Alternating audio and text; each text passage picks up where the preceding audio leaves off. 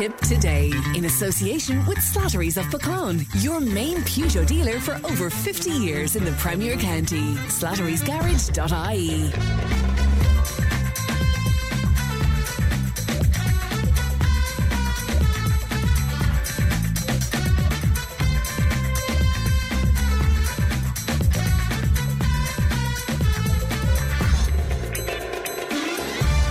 morning. Welcome along to Tip Today. 1800 938 007, our free phone number.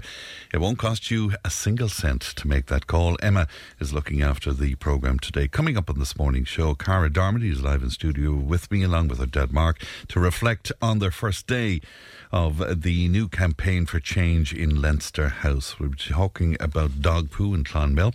Are we slow to protest when it comes to the big issues across the nation? We'll be hearing from some listeners. Also, listeners' to the idea of free GP care for all. We're farming with uh, Katrina Morrissey, health with Muriel Cuddy, and we have a little taste of this week's Down Your Way programme with uh, Eamon O'Dwyer as well. You can text and WhatsApp 083 311 You can email tip today at tipfm.com. Quick look at the headlines. The Irish Daily Mail house prices at boom time peak, the average price of a house has reached a new record of uh, 359,000 euro, a rise of more than 1,300 a month in a year. Uh, the latest figures show to the Irish Times. They're leading with uh, the story of a new 100 million euro EV charging plan will put pressure on the national grid. A plan to install thousands of electric vehicle charging points around the country will place more pressure than ever on the electricity grid. The government has been warned. Of course, the uh, Paschal Donohoe uh, story right across the newspapers today. Um, the businessman who provided workers to erect posters for Paschal uh, during the 2016 general election campaign has continued to make contributions to Fine Gael Minister for Public Expenditure and Reform. Paschal Donohoe has told the Dáil. Um, the Irish Examiner and uh, dominated by uh, a picture, uh, tears of joy and indeed sadness, because uh, the pictures of Rebecca Walsh and Carmel Cowman uh, embracing. Uh, 64 colleagues uh, at St. Colman's Community College in Midleton learned that they won 500,000 in Tuesday night's Euro Millions draw. Now, the school community sadly still mourning Carmel's sister, Maeve Barry, the teacher colleague who died unexpectedly in November. But uh, uh, Maeve, in fact, was part of the syndicate as well. Again, that story of Paschal Donohoe and uh, the headline in the Examiner today saying Donohoe showed disrespect for the Dáil to the Irish Indo and uh, dominated by a picture of Ukraine's First Lady, Olena Zelensky, uh, reacting at the World Economic Forum in Davos in Switzerland yesterday after hearing news of a helicopter crash in her home country in which the Interior Minister uh, uh died, along with uh, others and indeed a child too. Uh, also on the Examiner today, News Talk owner Bauer Media Audio, IT company Ergo and UPMC, which runs several private hospitals in Ireland, are among at least 12 companies that have failed to publish gender pay gap reports despite a legal deadline on December 31st. Also on the Indo today, interested to, read that Leo Varadkar has indicated that uh, a general election will be held in autumn of next year. The coalition could remain in office until the spring of 2025 to see out its full five year term. But Mr. Varadkar has told Fine Gael TDs he doesn't want a winter election and hinted at an autumn 2024 election. So that's a quick look at what's making headlines in your newspapers today. If you want to react to any of that, 083 311 3311. You can also leave us uh, voicemail on the um, on the WhatsApp 083 number. Now, 12 year old Ardfinnan girl uh, Cara Darmody, along with her dad Mark, um, will spend one day a week in Leinster House in the continuation of her campaign to secure better services for families dealing with autism. She was there yesterday, and along with her dad, they joined me in studio. Now, good morning to you both, and thank you for coming in. Hello. Thank Hi, you. Fran. How you doing, Cara? I'm doing really good. How are you? I'm very well indeed. All the better for seeing you. Tell me about yesterday in Leinster House. How did it go for you? Well, Fran, what a day I had in Leinster House yesterday. I have unbelievable stories for you today. For anyone tuning in, I have a little bit of advice. Don't blink or you'll miss it. So lots, lots of info to come. So where can you even start, Cara? So, we're going to start with the juicy stories. Okay. So I was so I met so I met the Taoiseach outside the Dáil chamber, and oh my gosh, w- what a chat we had! And I got a special high five and a handshake from him, and I advocated to him about the autism and disability world. Um, and I got to talk to him for a couple of minutes, and he listened to everything I said, and he was so nice and kind to me. And my daddy, right beside me, followed up with the more technical stuff, but I'm not going to get into that. And I told him that I would have a lot to say over the next couple of months. Very good. And what did he say to you then? Uh, How did he react to that? That you were going to adjudicate him in some way?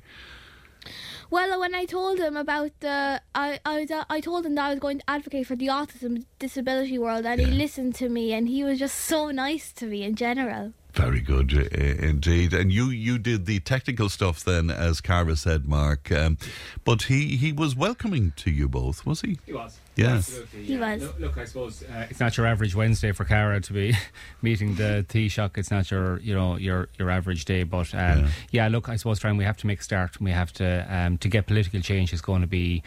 Uh, near impossible. Like Yeah. it's just been up there. Carol get to the stories of what happened next when he went into the Dáil chamber, but like it's um to get anything done in this country, it's like the system is set up not to do things. It's Right. checks and balances, and that's clear. So, Red tape. Oh yeah, but it's it's that, it's yeah. like checks and balances really, and it's just set up for things not to be done. Mm. So there's a, there's a long hard road ahead. I, I mean that was clear yesterday that it's not as simple as just a stroke of a pen. Although I still say certain things could be, Mm. um, but yeah, the political interest is Cara I get to maybe Cara if you say what happened in the chamber kind of Yeah. sums up. Because what a day you were in the Dáil. There was a lot of shenanigans going on, wasn't there, Cara? Yeah.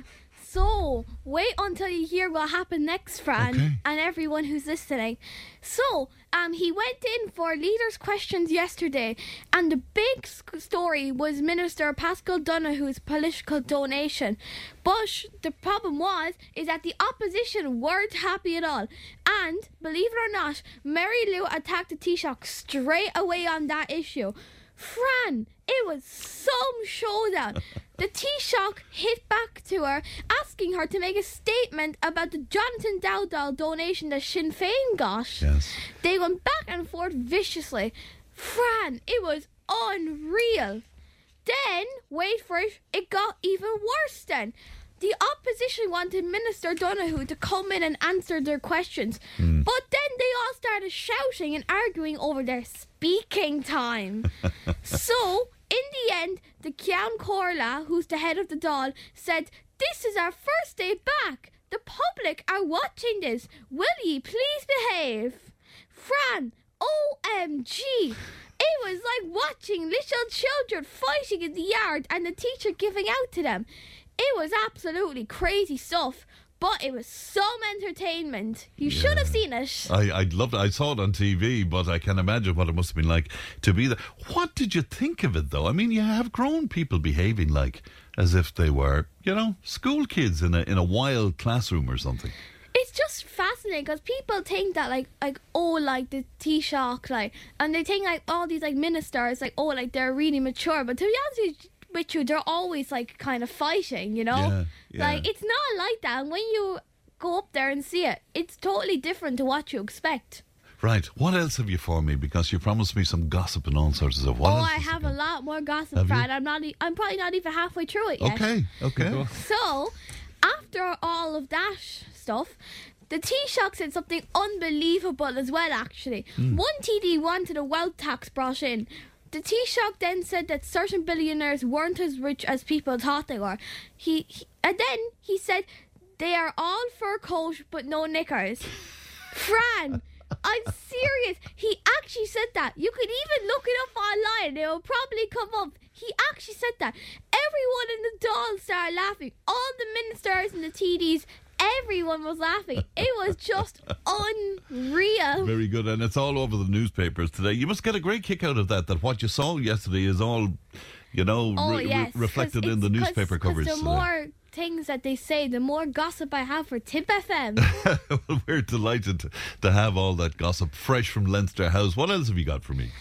So I now I have some stories from from on from the disability world. Hmm. So I got to meet the minister for spe- the- for special education, and I spoke about the first thing is immediate immediate financial relief for parents paying privately for services, and the second thing I brought up was a full review for carers allowance. These are now being brought up as issues. I will continue to speak out about these things that are necessary because they should already be there. Like, And carers allowance has to be reviewed, and um, and parents shouldn't be paying for services that they're already entitled for. Right, and what reaction did you get uh, to that when you when you put that to the minister? She, look, she listened to me really nice, and you know, but I'm gonna keep like talking about things until there's change made. All right. That's the main thing. And do they know that you're going to be there every single Wednesday now?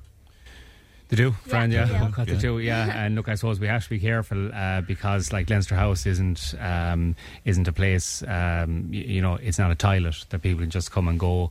Uh, so I suppose we just have to show a bit of respect as well. Yes, for it. yeah, so of we're course, up there yeah. to kind of, but look, look, at this stage, she knows so many of them that they kind of approach her. Hmm. Um, you know, like, she's certainly not going to be standing there and kind of jumping on people's backs. Hmm. But, like, she did get a great reaction from the Minister for Special Education yesterday. So, like, this is actually the whole financial relief is something that we brought up with her previously. But again, it's so frustrating that it's taking so long to get that uh, to a place where they can actually sanction it. And that's the problem here. Yes. How will you measure the success uh, of this, Mark, over over a period of time? I mean, what what are you looking for first to happen that will give you an indication that this is going to, to be positive? Yeah, well? I suppose the first thing I'll say is this. It was even yesterday when we were having, having a cup of tea and I saw Minister Simon Harris there, and you just think his brother is the head of autism in this mm. country, mm. Adam Harris. Mm. And you would think, like just to the naked eye, couldn't Adam ring Simon and say, bring it up tomorrow and let's just get the box ticked? But when you think that Cara has the, has the uh, support of national organisations, family carers, and as I am going in there, and yet still like Simon Harris, who clearly wants to get these things done for his brother, can't get it done either. It just shows the enormity. Of course it does. Because when, when. Simon first got the gig in health back Yeah. uh, all those years ago, I remember he did an interview with Marion Finucane and he spoke about his brother and he spoke very eloquently, in fairness, about his brother and the importance of acknowledging his brother's condition and all of that. I said, This is fantastic. There's going to be change. It's going to Mm. happen. It didn't happen. No, it didn't happen. No, and that's the frustrating thing. I, I, I mean, like Adam Harris would be wishing Cara, he's wishing her all the best. Yes. In her advocacy, and you kind of feel like turning around. So, what hope has she if you can't If do you it? can't do you it, know. yeah. But I suppose, look, what Cara has is that persistence. Now she has it in her head. She's going to achieve change. And I'm not going to stop. You're not going to stop. whether it takes her hundred No years turning old. back now. There's no turning back now. Do you want to get to the grading? Maybe a couple of the the health. Well, yes, the, tell, the tell me about this because this is one of the things you told me last week that you're going to grade Yes, uh, politicians. That would be correct. Okay. So, Fran, and uh, for all of the listeners, it's time for a little bit of grading now. so, the first thing we'll talk about is health. It's been an awful couple of weeks for the health service. The trolley crisis is a total disgrace. They must have seen it coming from a million miles away. I will keep saying that the HSE management is totally and utterly un- unaccountable for what they are doing. And the numbers on trolleys is just one obvious example of how they are unable to manage. It was shocking when they told the Dáil committee that they didn't know if people had died due to what was going on. So, the HSE is getting a big grade F this week. Wow. That's a massive fail in case if anyone is wondering. Okay, so Massive fail. HSE getting an F this week. Any more grades for me? Yes. Unfortunately, Minister Donnelly is the minister in charge of health. In my opinion, he is the parent and the HSE is the child. He is simply failing to parent t- the child right now. He described the system this week as totally broken. Well, I'm sorry, Minister, but that book stops with you. You're the one in charge. It hasn't been a good week for you. So, when people are suffering like that, you have to get the grade E. Oh, Okay, so that's not good. That's not good news for the minister. Okay, and I presume you'll keep an eye on him uh, uh, for future weeks as well, will you? Yeah. Yeah. Okay. But it's not all bad news, Ah, Fran. okay. The Minister for Justice, Simon Harris, was in the news big time yesterday as he is bringing in a new law. Very soon, you will get up to five years in jail if you in any way encourage children to take up crime. Yeah. That could be very hard to prove, especially if it's a father and son involved. But at least he's doing something about children getting into crime. So, Minister Harris gets a grade C this week. It's not too bad. He's done okay. He's, he's done okay, all right. I have a feeling the politicians are going to be shivering in their boots about this grading system for, for them, okay? Will you eventually, will you grade uh, Tipperary politicians as well over the next few weeks, do you think? Yeah, I will. Finally, I Fran. I can't wait for this. Uh, Finally, Fran. yes. I just have to tell you, and this is the big gossip. There really is some tension between Fine Gael and Sinn Féin right now. Yes. The row in the Dáil yesterday is a sign of big things to come. They are really drawing battle lines for the next election, and you'll hear about the rows first right here on Tip FM. Mm-hmm. So, for next week, I think that Sinn Féin are signing me into the Dáil, so I'll get some exciting stories from them. Mm-hmm. I cannot wait to bring lots of more excitement from Leinster House. But Fran, I have to say though, you still get the big grade A. Do I still?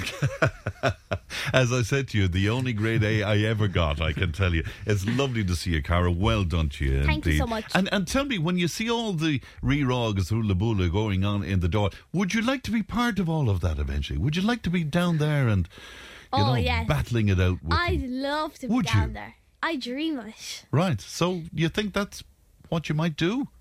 Well, I don't know what I'll do yet, but Yeah. mm, it's a possibility. It's a possibility. Yeah. Could you see it happening, Mark? Could you? I don't, I don't know, Fran. It's very just look. The last comment I'll make is just as a citizen of this country to see them all rowing, and you're there thinking with all the issues we have, and they were just all rowing yesterday over speaking time. You know that that's where we are. They were more interested in sticking a knife in each other's throats rather than actually the issues and the problems. Now I do understand that, like you know, political power and keeping that power, but it, it's just it's very disillusioned as just a member of the public sitting there with all the issues that we have and all the things that they could be doing, but this is their focus. You know, is just either taking down the minister or they're attacking the opposition. You know, it, Right. it's just But, yeah. but all of that debate time is wasted then because we're not seeing them deal with the really important stuff, you know? Yeah, that's basically sums it up. Like, like it's so hard for anyone to get an issue uh, are to be actually dealt with and agreed. It's it's it's nearly impossible in this country to get change for anything. My friend uh, Dr. Conor Reedy from Nenagh was on uh, Cara, and he says that they'd love to recruit you for the Nenagh Needs uh, an A and E campaign. And uh, Conor goes on to say, "I feel that she might be able to get things done and put them all in line." So there you are. That's from uh, Dr. Conor Reedy in Nenagh today. Wow. Tis, tis lovely to see you. So we'll see you next week, will we? Yep, you'll see me again next week for more gossip and more grading. We're looking forward to it. Cara and Mark, thank you so Super, much indeed Fran. for coming Thank into you. us today. Thanks. We always Thank appreciate you. it. Thank Bye. you. It's uh, 9.23. We'll be right back. Tip today with Fran Curry. With Slattery's Garage Puckane, you can't beat experience. With over 50 years maintaining Peugeot cars and vans, we like to call ourselves the experts. Call Slattery's Garage for a free vehicle health check today. 067 24111 or slatterysgarage.ie. Tip FM's Tip Today with Fran Curry. In association with Slattery's of Puckane, Tipperary's main Peugeot dealer. Slattery's Garage Puckane, the name you can trust for over 50 years in the Premier County. Slattery'sGarage.ie. Now, Mary joins me. Mary, good morning to you. Hello, how are you? I'm very well indeed, Mary, and lovely to talk to you today. You come You to as well. you come to Clonmel a couple of times a week. Will you tell me why, Mary? I do. I come into Clonmel uh, two times, uh, uh, Monday and Tuesday. I bring my daughter into, uh, she goes to college Mm-hmm. inside in Clonmel. And instead of me driving in, driving out, driving in, driving out, I, I stay there for the five hours while she's in, in college. Very good. so you walk the dog around the town. I walk the it? dog, I bring my little dog with me. Mm-hmm. and I walk around Clonmel, and I have noticed the amount of not to be the amount of poo Mm. that's around the place is unreal. It's just absolutely like I live here in Killenaule, Mm-hmm. and we have um, there's three different places where you have poo bags that you can pick them up, Yeah. and you know, and there's nothing in Clonmel, nothing. I would head off walking after I drop my daughter. I would head off walking down by the bus station, down past past um, what's called carry on, whatever. And there's like the dog would obviously have to whatever. Do his business. Yes. Yeah, and even the bins. The bins are so full you can't even put the poo bag into the bin. My God. They're And, so and wh- what time of the morning would this be, Mary? This would be. I would arrive. I would drop. She is in college at by half past nine, Okay. and I from there on, I'd I'd, I'd sit in the car for half an hour, listen to yourself, obviously, Thank you, Mary. and then at uh, ten o'clock, then myself and him would we'd head off and we'd walk for four hours around Clonmel. Wow.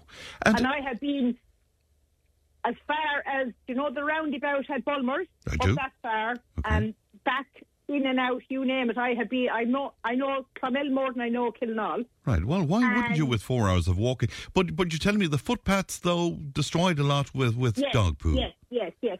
And what what annoys me is, um, um, you know, we say if a dog stops up and has a sniff at whatever, like, you know what I mean? They're not supposed to. They get a disease from Yes. it, Mm. and the whole lot, like, no, and it just annoys me, like, you know, just pick up the poo, like, you know I Right. mean? Like, But you're telling me that the bins are all full as the well. bins are full. Yeah, there's um as we're coming down past the um the, the bus station. There's uh, I think it's it's a boys' school, and there's a bin outside it.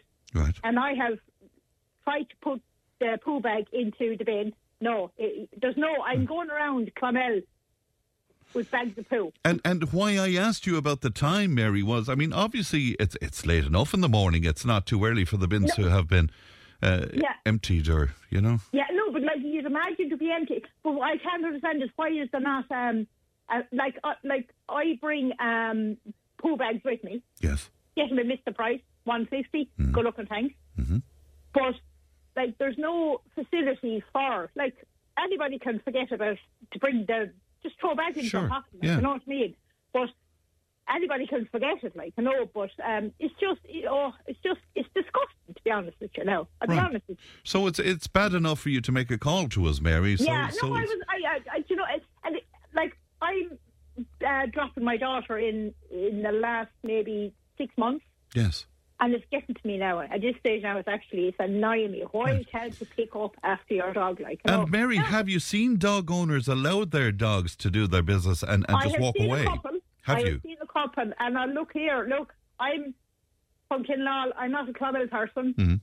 I don't want to interact with anybody Mm-hmm. Yeah, or yeah, ca- cause any kind of bother or anything like that. Like, you know, but you know, what I mean? it's just I, I just don't get it. Like, I Right. don't get it. Like. Right. And uh, what do you put it down? I mean, is it just carelessness and they couldn't give a I just hoot about? people don't don't care, like you know, and like now in saying that now, I'm not saying it's all Clonmel or whatever or Mm, yeah. Taurus, whatever. Like I often come out. I live on the on the street in Killenaule. I live in River Street, Mm. and I come out my door and walk into a person who didn't pick up after their dog. Like, Right. do you know what I mean? Like, Yeah. it's not. It's just common sense. Like, pick up them. Like. Yeah, because I mean, obviously, I feel for you, Mary, but people with buggies or people on with wheelchairs or the like, you know, I mean, it's really dreadful for them. It is, yeah, because it can't.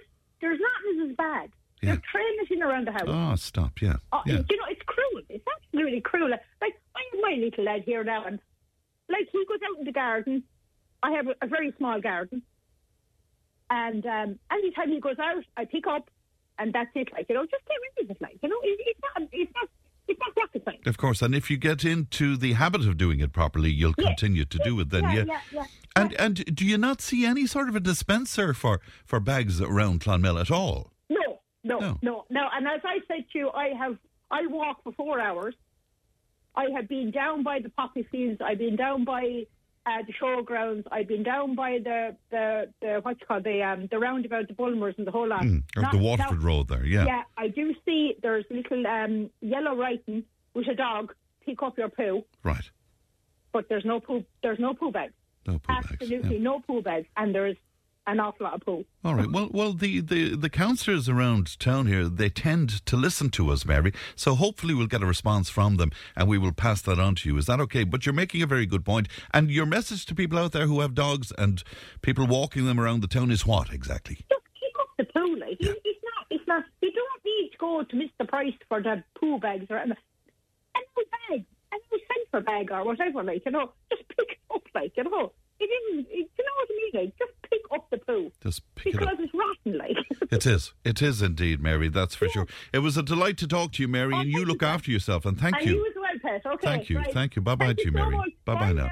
That's Mary talking to us from Killenaule uh, this morning um, in Clonmel a couple of times a week. And that's her experience. Poo everywhere from uh, the dogs. How do you feel about that? 1800 938 007.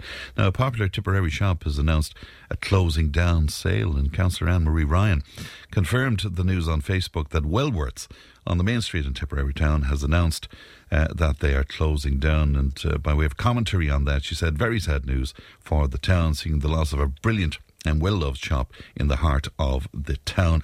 Local community activist and journalist with the Nationalist newspaper, Martin Quinn, joins me now. Martin, good morning to you. Morning, Fran. Um, you you commented yourself uh, on Facebook about this. It's very sad news, Martin, isn't it?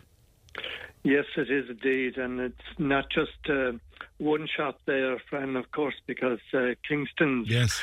just down from it is closing as well. So two shops there within within short distance of one another, and uh, it's a very sad day, I think, for Tipperary to see for the main street.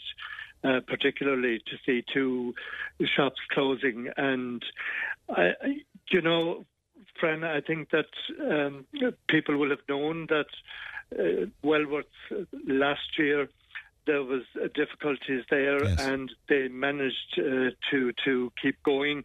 And uh, but the, they're they're up against so much there in in Tipperary um, that it's very difficult to keep a, a, a shop trading there on the main street. What do you put it down to, Martin? Because you've been looking at this for a lot of years and we've been hoping for the best for Tipperary Town. What do you put it down to? Because there's so many vacant shops now on the main street.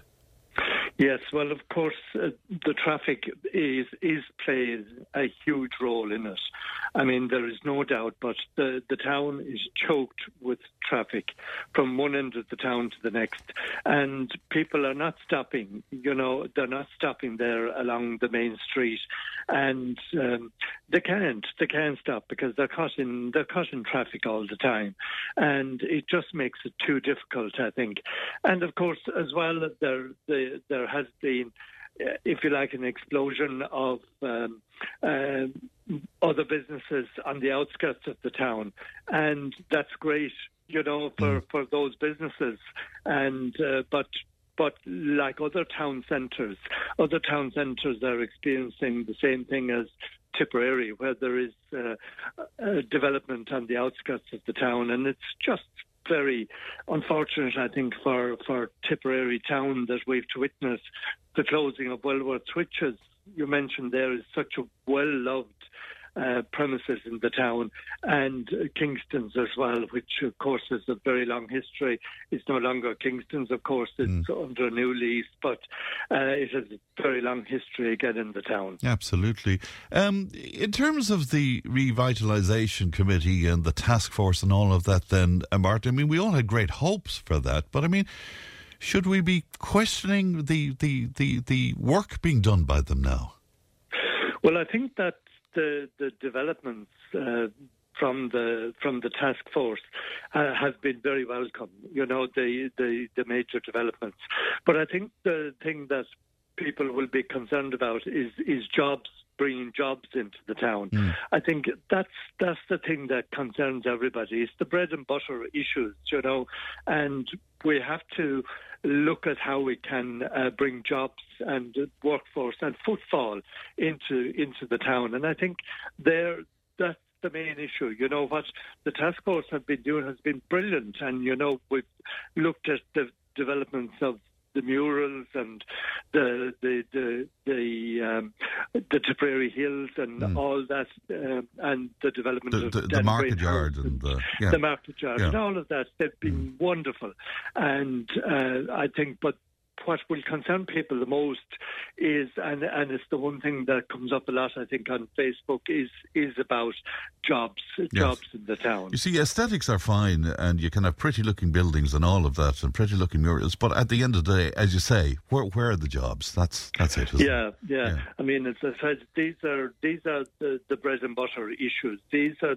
the issues that concern people, and um, there there is uh, great plans and everything in relation to, to the town development.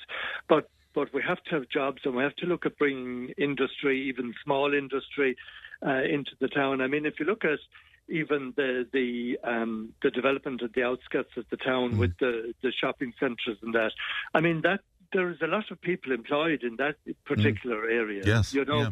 There is a lot of people employed, and the supermarkets in the town itself, of course. Yes, well. yeah, that's right. Yeah. yeah. I mean, if you if you if you go up there up the Limerick Road, as it were, and you look at all the all the different um, uh, outlets that are there. I mean, there's a lot of people employed from there right up to, to the Limerick Road, you know, to the development there uh, uh, at the roundabout. Mm. And uh, there is a lot of people uh, already employed there. But we need to look at, at bringing uh, further development into the town. Small industry, I think, is, is a key thing for, for Tipperary. And we're probably never going to be in a situation where we have a few hundred jobs maybe coming in in one burst yes. or whatever into the town. We would hope that it would, but but we need to look, I think, and, and and hope that there would be smaller smaller industry that could bring maybe 50 or 100 jobs um, and bring bring further development into the town.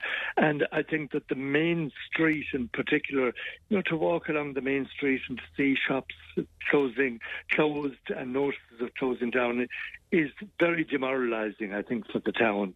And uh, and, and like some towns are doing, Martin, do we need to relook at what we expect from a town centre now? Maybe some of those premises could be turned into to housing, to apartments, to, to that kind of. Maybe, maybe we need to relook at what we uh, what we want a town centre to be.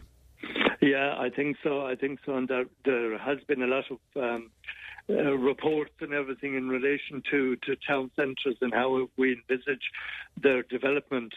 And I mean, if you look at the the Irish House there, there's going to be apartments mm. there, you know, and I think that will uh, bring bring life to the town as well. I think that's very important.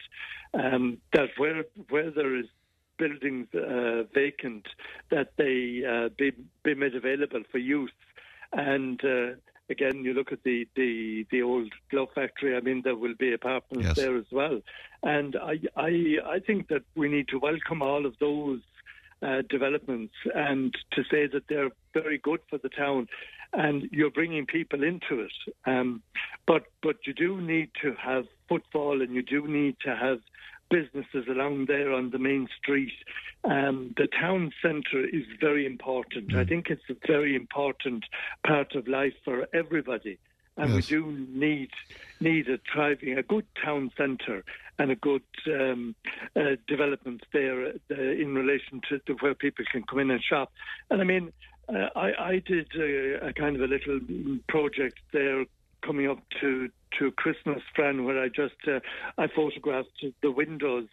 Uh, along the town, uh, the town centre. I saw that lovely idea too. Yes. Yeah, in fact, Wellworth came out very well out of that. Yes, Yeah. yes, it was fantastic, yeah. and Wellworth won. They they gave an overall prize, I think, there in the town, mm. and and Wellworth won, and the town looked fantastic. Yes. You know, it, it really did, and and the businesses made a great effort there to showcase the town, the town centre, and now this news uh, in the last uh, 24 hours is is very upsetting, yes. I think, for everybody. And, and what about the morale? And again, you would know this, Martin. I mean, what about the morale among the existing business people now? Because I spoke to a former businesswoman uh, yesterday on the programme. She had a, a premises out there on the Limerick Road. And she said that you know there's no help, there's no supports, there's not for, for businesses in the town. Um, w- would you go along with that? Yeah, I, I think that there needs to be better support. I think that you know the, there has been support in relation to um, you know painting and enhancement of, of buildings and that you know along the along the town, mm. and uh, I think that that is very important. But I think there needs to be support for, for businesses um, in relation to, to to rates, for instance, and all of that, um, because any any anyone setting up a, a, business now in the town will need will need support for for 12 months initially, I think, to try and get their business off the ground. And uh, for anyone even contemplating a business, you know, to see one's closing will will will send them the other it's, direction. It's the wrong you know? message, isn't it? It is. It really, it really is. is. Yeah. So there needs to be a scheme of, of support for for for businesses, uh, particularly for ones trying to start up. All right. Have you any detail for me on when Wellworths? I know they're having a closing down sale at the moment. Any any detail on when the doors will shut? I I haven't heard as to when the the the place will will close mm. uh, eventually, uh, but I suppose they're in the throes of it. And I mean, for for the staff there and for the staff in Kingston's, some who've been there yeah. 17 years and 20 more than 20 years, um, for the staff in in both places, it's it's uh, a real blow to them, and it is a real blow to their families. You know, and um, uh, you would just hope maybe uh, you'd be you'd be holding out a hope maybe that somebody would come in and uh, take take a lease of it and, and start up a business there. Um, whether it's one of the major major other businesses that we mm. know around mm. um, or, or, whatever, but but it I think well Wellworth particularly has been such a it's a kind of a key place along the main Isn't it? street. I, I uh, always thought know? so too. Yeah. Yes. Yeah. It, it's just one that attracts the eye all the time, and, and it's one that people look at. And even in relation to what we did there at Christmas and photographing the windows, it's the one that that the eye is drawn to. And I, I, think that it would be a real shame to see that closed uh, indefinitely. Wouldn't it just? You know, a yeah. business that I think never gets the full credit either because it's always colourful and fantastic is Ryan's Music Shop. I think it's a fantastic shop to have there at the entrance into into the main street. You know. Yes, and particularly with the with the mural. Mural is gorgeous there. Yeah, really. Wall, it's absolutely wonderful, yeah. and and you know there is so much. Even if you look at the Tidy Towns reports and there's so much positivity, you know, in relation to to the work that's been done there and to the approach roads into the town and that, and that's why it's it's so heartbreaking to see the town centre and, and businesses closing there. For sure. One one listener just uh, reacting to what you're saying, Martin, and saying it's not going to help that uh, rates are going up by 5% this year. So, I mean, the, you know, hitting businesses all, all of the time, I suppose. Yeah, yeah. And as I said there, I think that particularly, you know, if you or I, Frank, was considering uh, opening a business, you know, in the town, would be looking to see how much support we could get to do that, you yes. know. And I, I, I think that we need to, to look at how we can support uh, small businesses, particularly, and businesses that are in the town yeah. and that are struggling at the moment. For sure. You know, we, we can't forget that either. Martin, we always appreciate your time. Thanks for coming on with me today, Martin. Thank you. Thank you, friend. Good morning yeah. to you, Martin Quinn, their local community activist, and of course, a very fine uh, journalist with the Nationalist newspaper as well. So we want to wish Tony and Maureen the very, very best in whatever they decide to do now. But uh, the, the shop will be sadly missed indeed on the main street there in Tipperary town. We'll take a break back in a moment. Tip FM's Tip Today with Fran Curry. In association with Slattery's of Puckane, Tipperary's main Peugeot dealer. Slattery's Garage Puckane, the name you can trust for over 50 years in the Premier County. Slattery'sGarage.ie. If it matters to you, it matters to us. Call Tip today on 1 800 938 007. Yeah, lots of people agreeing with uh, Mary about the dog poo in Clonmel for sure. And we'll try and find out a little bit more about the availability of the poo bags. Uh, as to whether or not they're available from some kind of a dispenser in the town. We'll also try and find out about the bins and why they appear to be uh, full at about 10 or half past 10 in the morning. Um, 1800 938 Now, when it comes to health, housing, education, we were just talking to Cara, I suppose, about advocacy for various different things. Um, Are we slow to take to the streets? Well, we asked our listeners to share thoughts on that, and Noel joins me now. Noel, good morning to you. Good morning, friend, and thanks very much for having me. You're very welcome. Lovely to talk to you today, Noel. Are we slow um, to get out on the streets and make our feelings known? Yes, friend, we are. We are too. We're too slow to, to answer, and too slow to speak up. In a lot of ways, uh, we, for one reason, we don't know what we're entitled to. Mm in general. We do not know what we're entitled to. Yeah, that's a very good point because we were speaking about orthodontics yesterday and the notion of being able to uh, go up north to get work done because there's a six year waiting list down here. And people were not aware of it, no. Now, one thing that I noticed yesterday, do you know this uh, this grant or the scheme that just uh, was announced last May for di- uh, the, our dental the dentist? Yes. We didn't know anything about it. I only done research on it yesterday when, when I got the text message from your your, re, your researcher from Emma. Yeah. And I and I only noticed that that was available since last May. I went into the local social welfare office, and I was told no, the public won't be paying for this. Yeah, it, it, it, the best of my knowledge is it's obviously for, for children, for for under uh, 18, I think it is. It, say, it, says on the website that we're, everybody's entitled to it. Oh, does it? Okay, okay. Yeah. I stand corrected. Okay. Yeah, so, so, so, no, I'm not, I'm not trying to overcorrect you now, but, no, but, no, no. but that's what it says on, on it, that we're entitled, everybody's entitled to it. Right. So, uh, and the criteria for it, is it still that, you know, you just have too long a wait uh, here. Is that is that what it yes, is? that's it. That's Okay. what I pick up from it. All right. Interesting indeed. But, And- but we are too slow to go on the streets to, to protest. Right, but is it effective to go on the streets? Now, most people will point to the water charge uh, protest, and I suppose that did work, didn't it? Well, speaking to people down down through the years, like um, what what they're saying is, if we, if they do go to the streets, that it will come against them to get anything that they want down the line. Like, they, say, I'll give an example. If they saw me on the street and I went to the say to the hospital in the morning, uh, say to the hospital, they'll say to me, "Oh, you were on the street there. We're not going to give it to you." That that sort of way it'll come against you all the time. That's that's the kind of vibe I'm getting from people. Mm. But I, I wonder because if it's a, I, I remember being part of the um, the Save Our Hospital campaign all those years ago in Clonmel, and thousands of people took to the streets. And in fairness, it saved, as it was at the time, it saved St Joseph's. You know, Yes. so maybe we need to organise ourselves a bit better. Well, most definitely, and to do like to, for one thing that we, we need to go out and, and get a lot more information saying what we are entitled to, Fred. Yes.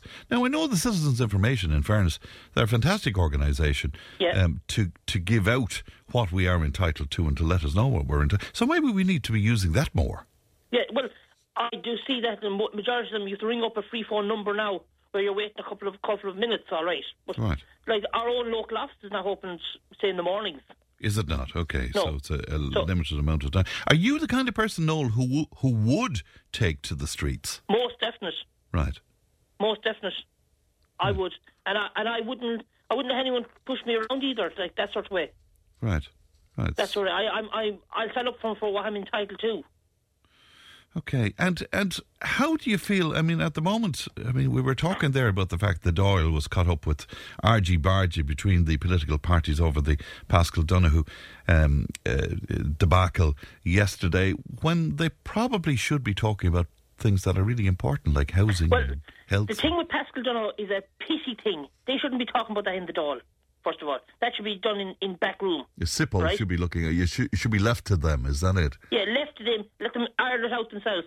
But on public television, they should be ironing out what's affecting the the nation of Ireland. Yeah. Say, for instance, I'll give an example: roads, hospitals, education, social welfare, um, electricity. housing. Yeah, yeah. things like that. That's what they should be ironing out in the Dáil, not arguing over expenses from 2016. Yeah. And, uh, and it appears as if they're trying to trying to point uh, score points off each other. Yes, Uh, yeah. and the, the, all- the, all they want is one TD out Yes. for them to have an election again. Right, but of course we're, we're talking already. Leo Varadkar is talking about the, the next general election now. It looks like it's going to be autumn of uh, next year, so you can expect this kind of thing, Noel, whether we like it or not, for Oh, for, for the Well- coming couple of years. You know, Well, look, uh, to be honest, if any TD comes around to a door, they're going to get it hot and heavy. will they? They will. And from speaking to neighbours around here, they said that they will not be voting because they what what happened to them? They like with rent going up. Like say, say for instance, the twelve euros we got now, right? Mm. Yesterday I got a letter in the door saying there's a rent review. Mm. So that twelve euros we got now is now gone. Right, because a rent review is never about costing you less. It's always about costing you more, isn't it? Costing us more. Like say when I moved into a house, my rent was only thirty five euros A week. a week. Now it's gone to ninety euro a week Over over what space of time? over over a four year period. Wow. Wow. Now that's that's the kind of thing now that they will get on the doors because they they they were asked to rent freeze Yes. the uh, well, they the they, rent they did, but only in certain zones. Yeah. only in certain you- zones, but you they didn't. Like say for instance, I given Tipperary.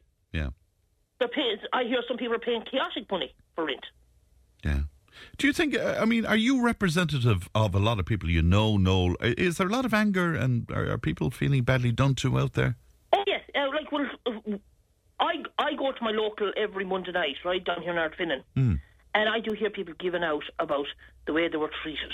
Yeah. They weren't entitled to this. They, they, an awful lot of I hear is coming up with the PUP payment, Yes. friend. Again, if they go to the streets talking about the PUP payment, they're afraid they'll be affected. Mm. And I, it's just that they, whatever way it has happened, they're afraid to come up and say, "Oh, I'm out of work now, A, B, C. Do you know what I'm saying? I don't want to go into details, but things like that, friend, that's what they're afraid of. All right, Noel. Well, it's good to talk to you, and it's good to know that uh, where protests are concerned, you would actually take to the streets yourself. Most So, definite. yeah. All right. Noel, look after yourself, and Gurmila Maha, good, good to talk to you uh, today. Uh, one of our listeners was on to us about the uh, orthodontics uh, discussion that we had yesterday. Hi, good morning, Fran and listeners. I just want to say thank you for your show yesterday. It was very informative and helped me a lot. Um, on the back of your show, with your callers and sharing the cost and the experience of orthodontic clinics here in Ireland and then the cross border initiative. I rang Mattie McGrath's office. I spoke with a lovely receptionist who in turn put me on to a lady called Vivian. She is a fantastic lady. My experience was 100% everything she spoke to me about. Um, she followed through with. I got my appointment. Everything was sorted. Spoke with the clinic within an hour. So to say that I'm absolutely thankful um, for the information on your show yesterday and to Mattie McGrath's team, I really appreciate it. Now my son is, is please God, going to be on the system and um, I look forward to him getting sorted for his braces. So thank you very much. Well, you're extremely welcome indeed, and we were delighted to be of uh, help uh, to you where that uh, was concerned. Um, Fran Mary is so correct about the dog poo. I recently run along the, I regularly run along the Inner Relief Road from the Care Road roundabout down to Bulmers roundabout, and it's just disgusting. I saw a woman walking two dogs recently. The two dogs did their business on the footpaths near the Cashel Road roundabout. Then the woman just walked on with her dogs and told me to F off when I said it to her. That comes in from Graham uh, this morning. Somebody else on that as well saying Mr. Price and the Maxi Zoo have the poo bags, and that's where I buy them. Although my dog wouldn't go for a walk if I paid her. but I do use them for the backyard to clean up after her. Well, thank you very much indeed for that. Um, news and information's on the way. Tip today with Fran Curry. With Slattery's Garage, Puckane. You can't beat experience. With over 50 years maintaining Peugeot cars and vans, we like to call ourselves the experts. Call Slattery's Garage for a free vehicle health check today. 067 24111 or slatterysgarage.ie. Tip today with Fran Curry. With Slattery's Garage, Puckane. Your Peugeot car or van might benefit from a free software upgrade. For more information and to find out if this applies to your vehicle, call the lads in Slattery's Garage, Puckane on 067 24111 or slatterysgarage.ie. Thanks very much, Pat. David was on to us. David spoke to me yesterday and gave some great advice about uh, orthodontics and about uh, the cross border um, service that is available uh, to uh, people under certain criteria. But he was back on to me today to make sure that we mentioned the fact that Michael Lowry and his team were instrumental in setting him on the right path for that cross border uh, directive uh, where David's daughter was concerned, and we're, we're happy to do that, David, and we wish you well. 1800 938 007, the text to WhatsApp 083 311 3311. Siobhan is in Nenagh. She was on to say it's disgusting to walk on footpaths where dog owners don't clean up after them. Uh, dog walking shouldn't be allowed in towns. So many buggies, wheelchairs, um, the, stuff going on shoes. Um, and that could take the poo into the houses. Surely cameras in towns could pick up owners of these dogs. That's Siobhan who's in uh, Nenagh today. 083 311 3311. Now, a lack of uh, GPs could hinder efforts to expand free GP care to all, according to findings from the ESRI. I spoke to uh, Dr. Pat Harold about this during the week. Now, the study found that providing free GP access to all citizens in 2026 could cost the state between 381 million and 881 million, which is a fair old spectrum. Um, but seemingly it's very hard to pinpoint the exact cost. But currently, free GP care, GP care even is offered to young children and medical card holders. Now, we asked our listeners their reaction to this on Facebook, and Smaranda uh, joins me now. Smaranda, good morning to you. Good morning, friend. How are you? I'm very well indeed, and I hope Thank I you for having me. You're you're extremely welcome and lovely to talk to you again. Um, you believe that the primary medical uh, care system in this country it's completely inefficient, Miranda. Why so?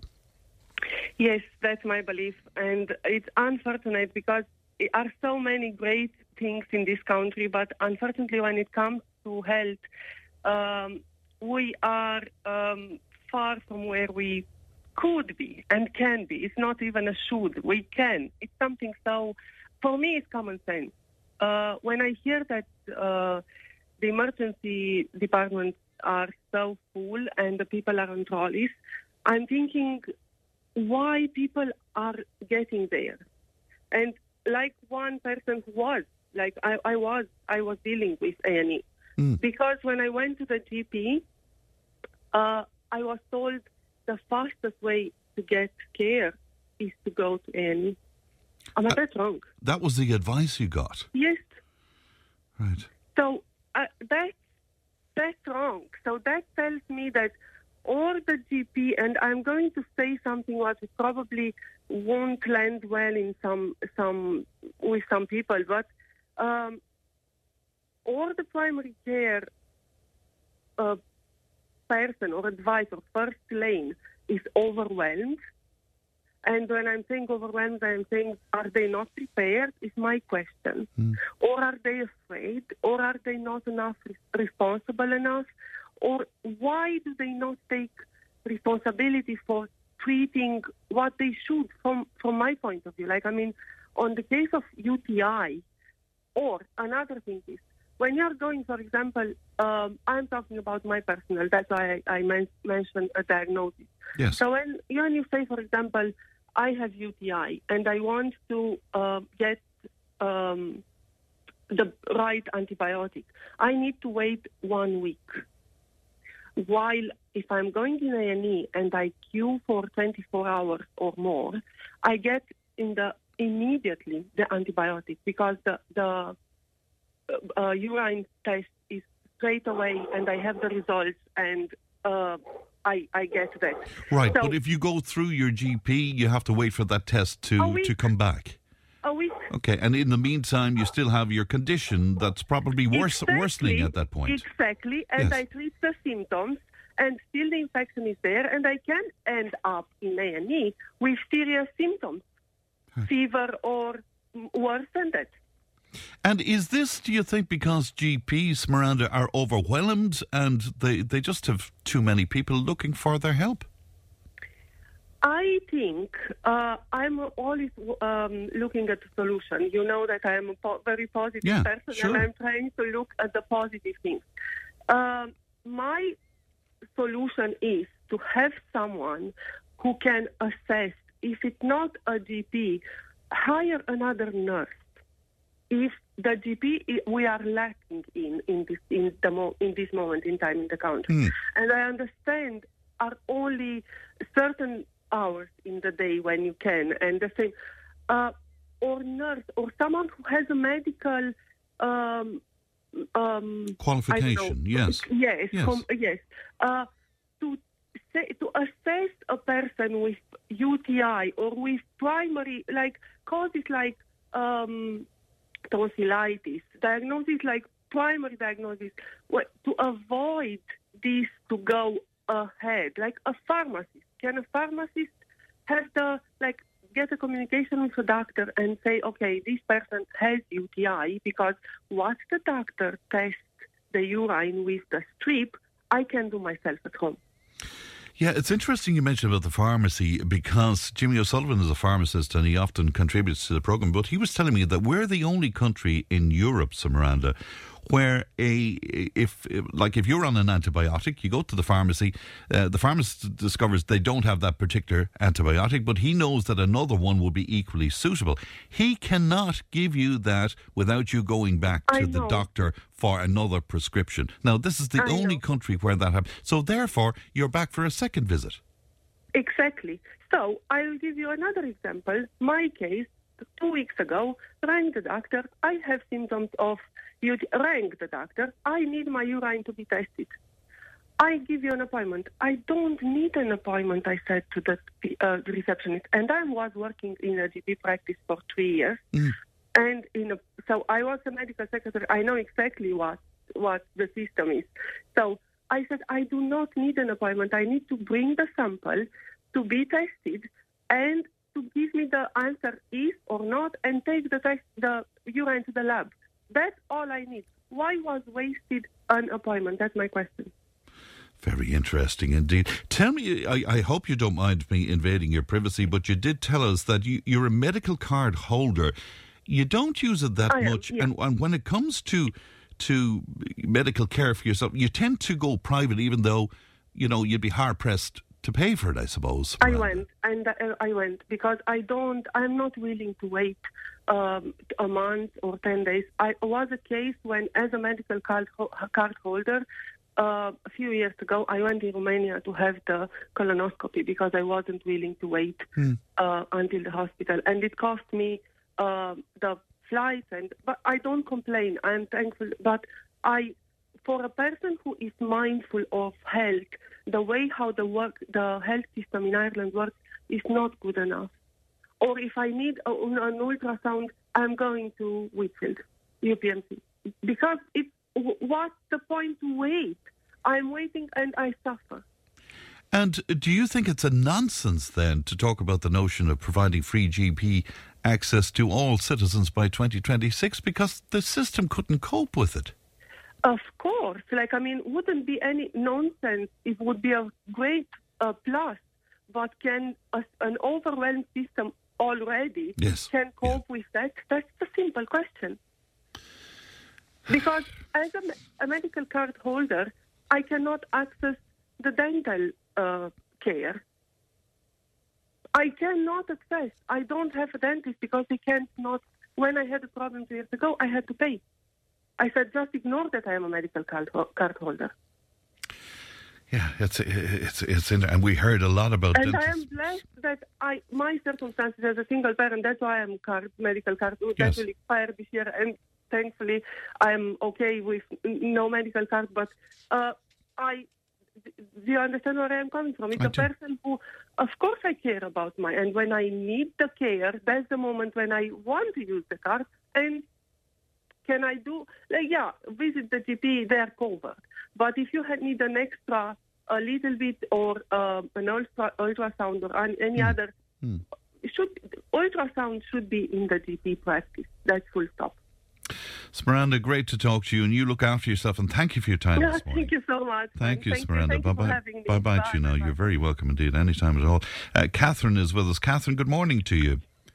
Morning, Frank. I think, Catherine, you'd like the idea of a free GP access, but you're sort of concerned that it just couldn't happen, really. No, no, no. Um, Fran, can I say something? Of course you can. Um, no, it's just that I um was with my own GP. Now, my own GP. Now, I'm not mentioning any names. No, no. But I been since uh wait now January 2021. Hmm. I have been in and out of Artine, Clom- and now I'm going to Clonmel. Mm-hmm. All right. Now, I've no GP, and the ones we have are locum. Mm. Um, I was with him there about the week after Christmas. I was with him, and I was getting an injection into my uh, leg because I suffer with bad back pain. Mm. And he wasn't actually nice. He just said to me, he just took, just done the injection and said, you'll be all right. And I couldn't walk home. I had to, And you were you were in pain, Catherine, were I you? was in a lot of pain, Fran. Yeah. Yeah. And and tell me, I mean, you said that one part of you w- would be saying that yeah, it would be great to have GP, a- a- Yeah, access it- and stuff, but you, yeah, you couldn't it- see it happening, could you? No, not the way the things are going at the moment, Fran. No. And ha- is it hard for say if you want to get an appointment now? Is that difficult for you? Yeah. Does yeah. it take? You have to you, you have to ring, and sometimes if you ring, they mightn't even answer the phone. Yeah.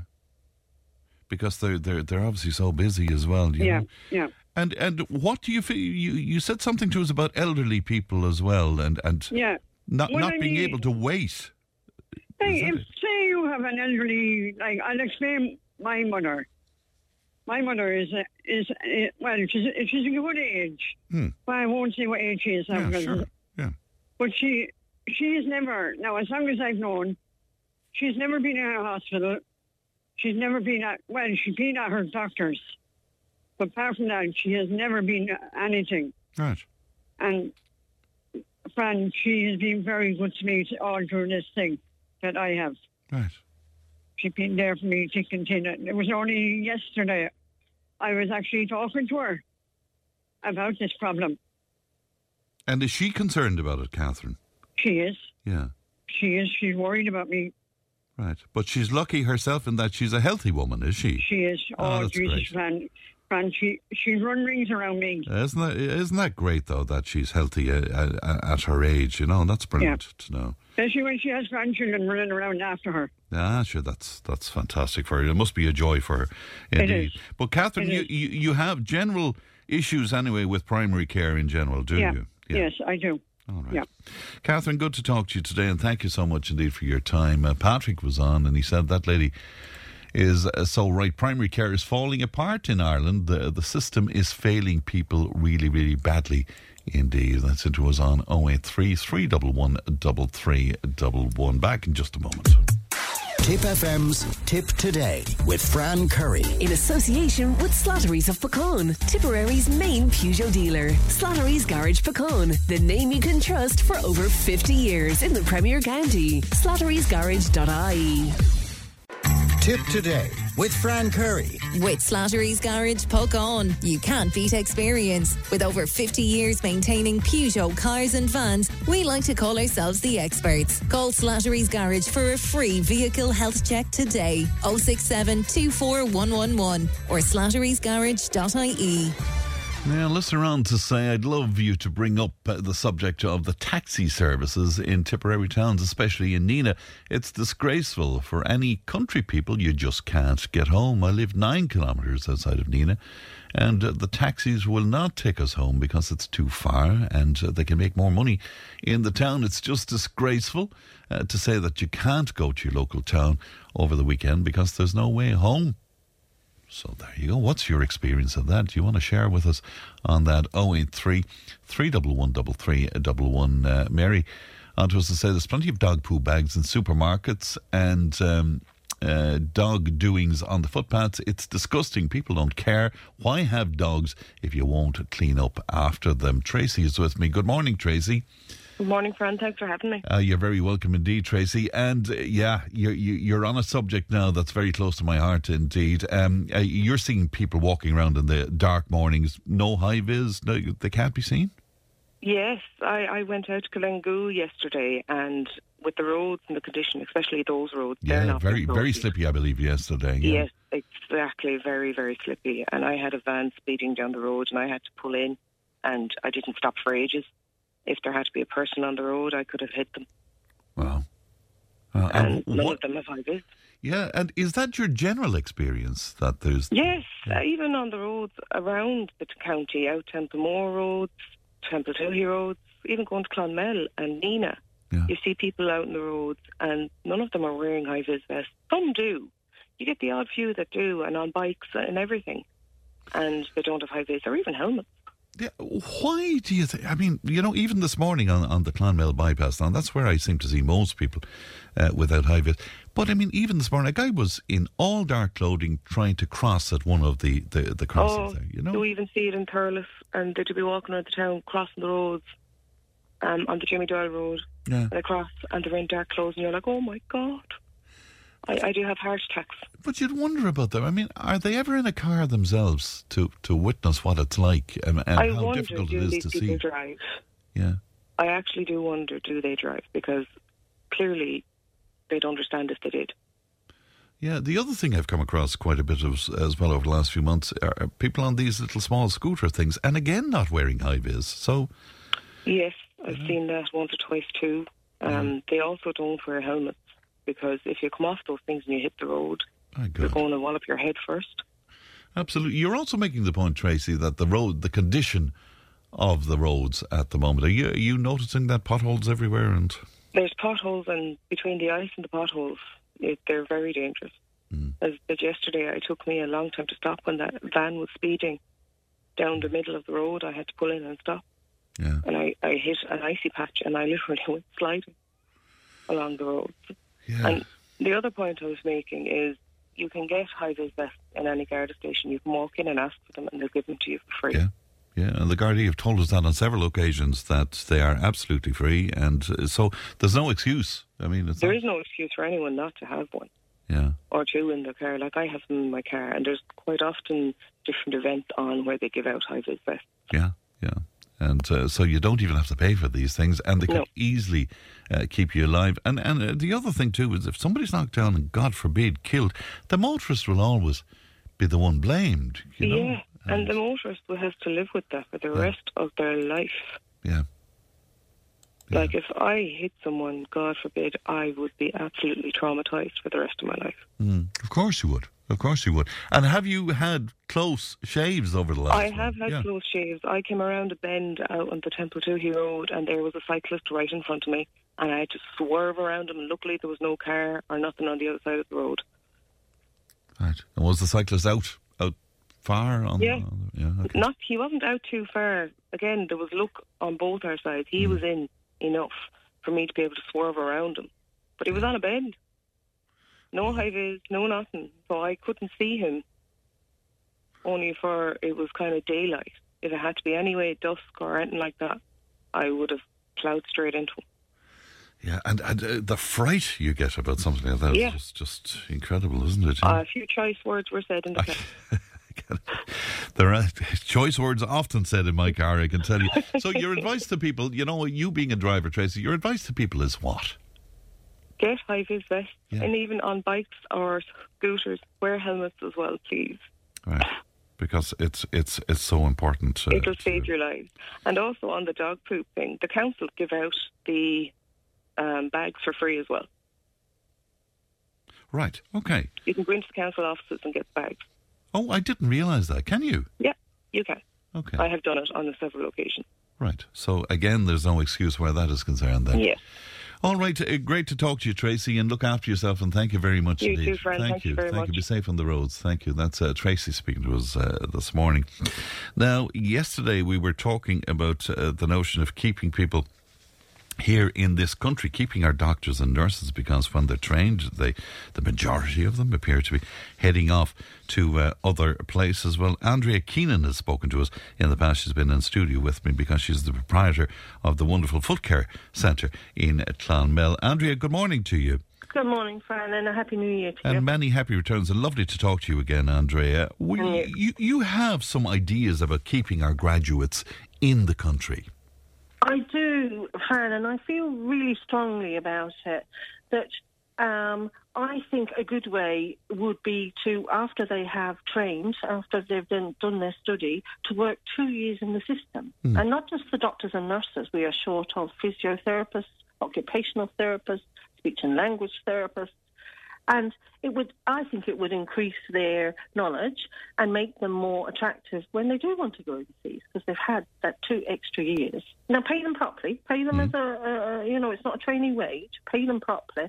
But we, we would, we, I think every year we educate 250 doctors or thereabouts. Right. So the f- one year we'd have 250 extra. The following year we'd have 500 because the next 250 would join them. Right, and even if people after whatever term we decide uh, decided to emigrate in some way, you still have new people coming on all of the time. Well, you do, and they have new ideas, but also these doctors and nurses and other medical professionals uh, would make roots and a life for themselves in their community. So they would meet people, maybe their children would start school, maybe they would buy a house, and, and perhaps they wouldn't move. And if we had more staff, maybe their conditions would be better. Maybe we we shouldn't have junior doctors doing I don't know, forty eight hour shifts or whatever it is, course, yeah. disgusting thing they have to do, because there would be more people there to work with them. Yeah, but I saw a headline yesterday. I didn't get to read the full article, but the the interim head of the HSE uh, was saying, "Oh, I don't know. Like, I'd hate to keep people in a mandatory uh, fashion. We should find some way of encouraging them to do so, as opposed to it being mandatory." Um, I'm not sure about that. I think it has to be mandatory. Do you? Oh, I think it has to be military. It's just not working. Whatever they've, uh, every year we have a winter plan, and every year we have another plan, and these plans are not working. I had a, woman, a lady in this morning, patient in this morning. She's waiting on a knee operation over two years, and she has a disabled granddaughter she, who relies on her. I mean, we can't, you know, we can't function like this.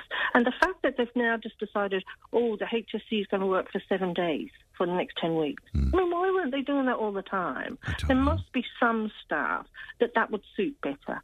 And I'm just off the top of my head, I'm saying perhaps parents, uh, maybe the husband's working all week, but the, the, the wife or the mother could work a weekend because it suits their family dynamics better. I mean, I'm sure there are people might be studying something and they can, um, you know, fill in on a weekend or fill in on a day when they're not But do you, do, you, do you see the whole thing as devoid of vision and creativity and Absolutely.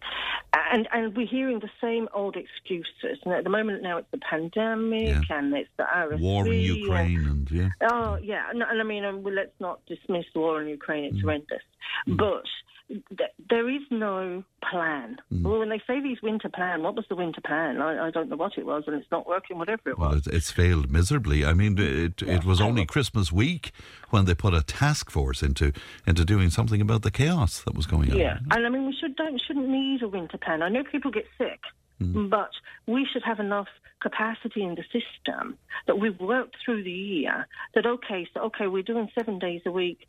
Uh, we're going to cut back on two days, and those extra that extra staff is now going to be part of our winter plan. I mean, we can. The, the trouble is, there just there's no foresight. There's no vision. Like you said, no vision. There's no there's no future planning. They're going from one problem to another. And I do feel sorry for the doctors and nurses and the other medical professionals, but I do think they are part of the solution and part of the problem. Because if you don't want to change, if, if you work within a system, it's much easier to change it when you work in that system. Much harder from the outside trying to get it changed. So they could make some changes. I mean, when we hear about their issues, we don't hear about, well, we could all work seven days a week. Mm, mm. What we hear about is money. You know. Yeah, it, it, you know, because you're in Medicare yourself with the, the Foot Yeah. Care Centre, uh, what are you hearing from people coming into you, Andrea? It's sad, Fran. And you know, and you know what happens actually is you become immune to it, and that's even sadder. Mm. I have elderly people that can't get home care, and it's not because uh, the people just aren't there. They aren't encouraged to work, or they're they're doing a half hour here and a half hour there. You can't. People aren't, can't work like that. They need to maybe um, spend an hour with somebody and have a conversation. And but we don't have the staff to do that. It's not staffed properly, and I don't think they're supported properly.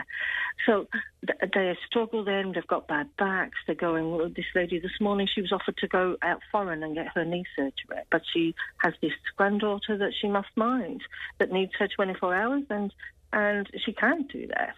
And, and she's being pushed from Billy to Jack. She goes from one consultant to another, and and, it's, and then they say, "Oh, I'll give you an injection," but all that does is put off the inevitable instead of stopping that, just giving the poor woman the uh, operation, and she's gone off your books, and So you've got they, they're, they're, only, the next one. they're treating a symptom as opposed to Yeah. to the the, Yeah. the cause. And I think actually now that is a classic for the HSE. They, they are treating. Sorry. They are treating symptoms of the problems instead of actually coming up with something. And I think uh, asking, uh, I know it's expensive for nurses and doctors, etc., to study or anybody to study in Ireland, depending on where you study, but it is subsidised. I know it doesn't sound like it is, but it is a subsidised service. And I do think it wouldn't be a big ask to ask people to do two years in the system. And when I say in the system, I don't mean it has to be in the HSE, it could be private, could be GPs, could be nursing homes. In the system, though. I mean, the whole healthcare system as a whole. Um, and and I just think we, as a as a as a community, as a nation, we would all benefit from that. And like I said, if they then wanted to go to Dubai and go tax free or go to Australia for the sunshine, uh, they have better skill set. They'll be more would be more worthwhile for them. Yeah, you, more attractive. You see, ideas like that, I, I can't understand why they wouldn't embrace that because we are where we are with a, a system that just is failing miserably, you know? Uh, there's, there's the, the TDs. Uh, uh, I don't know. They don't have the wherewithal to make the hard decisions. They have. They're on this road. This is what we're doing, and they just can't see sideways to say, "Well, that's not working. We're going to have to do something radical." And they don't. I just. I don't. I think they think it's an unpo- possibly is an unpopular solution, and they don't like making unpopular solutions because they'd be frightened and they wouldn't get in the next time. I, I, I can't understand why any other reason why it would be. Yeah, a, a listener pointing out, uh, though, and I suppose it's true, we have to look at the bigger picture as well, that, you know, it's grand to talk about people staying here and all of that, but look at the cost of accommodation or the lack of availability, I suppose, of accommodation as well, Andrea. Well, There's I so mean- many other things going on, too, you There know. is, and and they have to look at that. Mm. But that, uh, we can't change that. I mean, I heard today there was twenty something houses being built, but I mean, when we were had no money in the eighties, we were building houses. There's absolutely no excuse, no excuse for not building houses now. That housing estate that they're building near the railway station has still not finished. And how long are they up there mm, banging on nails and doing whatever they're doing? I mean, it's it, it, the system is broke, and unless someone comes along and says this, we, we are going to do this. Well, we don't even have a town bus. So how do these people that can't get to hospitals? How are they supposed to get around? And then, then they say, oh well, now we have to all go to electric cars. We don't even have a town bus service. I mean, they're living in la la land. Uh, uh, And is that the general thinking of people you would chat to and. Uh, Oh yeah, I mean, it, it- people just get fed up because they're saying, "What's the point? They're all the same." Fan, I get very frustrated. You can tell from my voice Yeah, because yeah. I don't think they all they are all the same, but I just feel they lack the will to actually do stand up and speak out and do something about it. I know there's a housing problem, but that's not going to fix our health system. So let's fix the health system. You, you're you're there, as I say, at the Foot Care Centre. I would imagine that foot health would reflect general health. Would that be fair to say? Yeah, it would actually, because um, the, what I offer um, in some parts of the country is subsidised for people with diabetes, but not in Tipperary, and not in the southeast. So um, it Well, does. just just t- tell me that again. It's not subsidised here, but it is in other jurisdictions. Oh yes, if you it's part of the old health board um, system. So the Eastern Health Board, i.e., um, Rathdown, Dún Laoghaire, Rathdown, and parts of Kildare, uh, you know, they're poor places, as you can imagine. Um, uh, they actually get a subsidised uh, health um, foot care if they have diabetes, but you and me don't. So it's not a uniformed. Oh, not at all. There's nothing uniform about our system. I'm on. I'm a advocate for Diabetes Ireland, and they send out surveys every now and again and say, "When did you last see your endocrinologist?" And I go, "Well, never," because that's a norm in Dublin. It's not a norm down here. Our service is poor, and the only way I think is to put more people into it. And as uh, the point you were making with tongue in cheek there was Dún Laoghaire Rathdown is, is an affluent area. Uh, absolutely, yeah. and they get yes, yeah. And for anyone who didn't know, Dalkey, think of Bono. Yeah. Uh, yes, no, he would get subsidised foot care. But well, you and I wouldn't. Well, I'm delighted for Bono, but uh, I, I, I, can never understand that why it isn't the same right around. I mean, I had, to, I, you know, I had a letter sent off to, uh, ready to go off to um, Kilkenny, which mm. is hmm. where the HSE in Southeast is based. Yes. Um, and then COVID hit, so I just binned it because these people have enough on their plate. They don't need me moaning into their face um, because COVID was a whole different ball game for everybody. But yeah, it's not it's not fair. But it, it, what it does is show how inequal, in, unequal our system is and and that's poor. That's a problem. I don't I don't have all the solutions. I'm sorry, yeah, I, I do think we can do a problem. We can do something with um, with staff shortages. I do. I think it's a simple solution. Um, uh, now, simple in this, you know, to change whatever their yeah. rules and regulations are. Not simple, I know, with transport and housing, and but I can't fix everything today. Right, I, of course. Well, yeah. well you, are doing a, a, pretty good job, Andrea. We appre- I know how busy you are, so thank you for taking time out for us today, Andrea. You're welcome, yeah. Fran, and lovely to talk to you. And you too, and thank you, and good morning to you. That's Andrea Keenan there at the Foot Care Centre in Clonmel, doing fantastic work along with uh, her staff there. 1800 938 007. They should wear high vis, Fran, regardless of time of day. Um, the key is to start the children wearing them from an early age, and that way it will become the norms, as one of our listeners. Um, okay, yeah, uh, a lot of people making the point about accommodation as to one of the reasons why that our new doctors and nurses are not staying here. Um, all right, we'll take a break. Back with more. If it matters to you, it matters to us. Call TIP today on 1 800 938 007. Tipp FM's Tip Today with Fran Curry. In association with Slattery's of Puckane, Tipperary's main Peugeot dealer. Slattery's Garage Puckane, the name you can trust for over 50 years in the Premier County. Slattery'sGarage.ie. Join the conversation in Tipperary. Contact us through Facebook, Twitter, or email tiptoday at tippfm.com. Yeah, some breaking news for you. Now, Argos is set to close all of its outlets in Ireland, including um, the store in uh, Clonmel. This is according to a trade union uh, mandate, and in a statement, the trade union has expressed its disappointment at the uh, decision. More than 30 Argos stores in Ireland, as I say, including that one in the Clonmel shopping centre. Um, more than 400 workers in stores across the Republic uh, will be impacted by the closure, as you can imagine. Uh, some of the sto- stores will close from March as their leases expire. The remainder will close by the end of June, and it's understood staff were told the trading conditions in Ireland, including rents and the overall costs of doing business here, were the reasons uh, behind the uh, closure. So that's uh, bad news for so many people working in Argos uh, across the uh, country, and indeed for us here in uh, Clonmel as well this morning. Um, Whistle This is a fantastic night out if you're a, a, songwriter.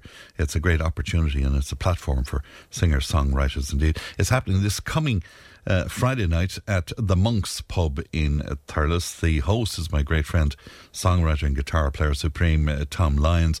But there on the night will be Paddy Ryan and guests Lachlan there, Shane Maguire along with uh, Dean Rossiter, MJ and Larry Doc Doherty, the poet, will be there as well. So that's Whistle This at the Monks this coming uh, Friday night. Time to talk farming now, and uh, Katrina Morrissey is editor of the Farmers Journal, and she joins me. Good morning to you, Katrina. Good morning, Fran. Uh, great to talk to you. It's uh, sad news about Argos, isn't it? It is. It's a pity to see businesses closing. Um, just, uh, Clonmel is, is uh, has seen an area of the town there where a lot of businesses closed, and uh, I would like to see it happen again in another area. Yeah, absolutely, for sure. Um, where Goodness is concerned, though, Irish factory beef prices set to rocket. What's driving that, Katrina? I suppose the most immediate increase is the fact that factories are soon going to be processing um, cattle eligible for the Chinese market, which, as you know, opened up mm. there about two weeks ago after a two and a half year hiatus.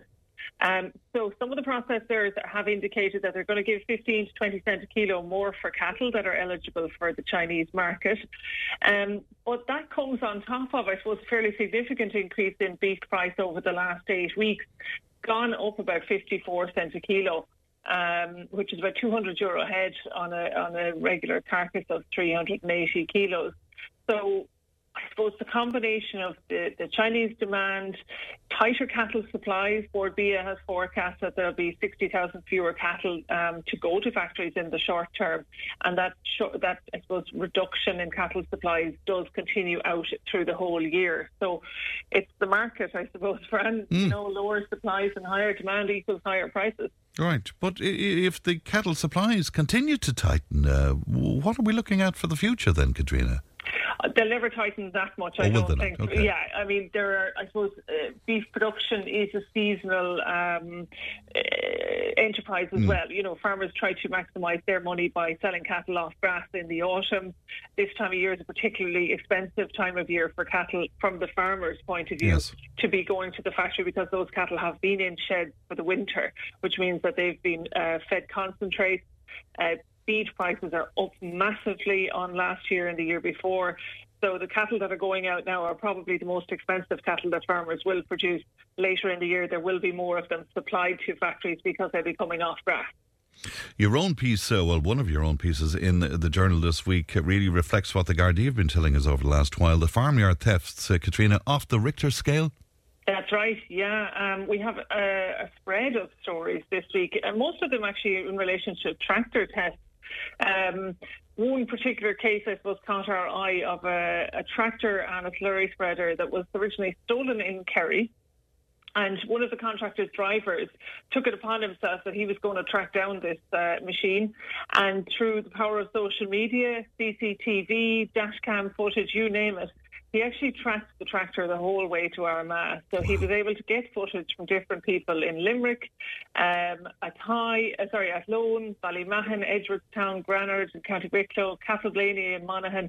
And then the PSNI finally found it in the village of Keady in County Armagh. That was a trek of no less than 350 kilometres from wow. where it was taken in Kerry. That's just one case. Um, we also had um, a Longford uh, machinery dealer pleading guilty to possession of stolen tractors. That's dating back to about 2018. Um, some of the tractors were worth up as much as you know 62,000 euro. We have a separate case then about tractors that were stolen in the UK being recovered in the last week in County Cavan. So this is obviously you know, this is happening on a large scale, it right. looks like. And, and it appears to be organised, Katrina, as well, is it? Very organised. Yeah. I mean, tractors are a slow vehicle. So we have seen in the past cases where tractors they're not taken and driven, you know, 40 miles down the road. What yeah. happens is they're taken, loaded straight into a curtain-sided trailer and potentially go to the port and gone out of this country within a number of hours. So the stolen motor vehicle unit um, is the unit of the Gardaí that, that tracks this type of theft and prosecutes it.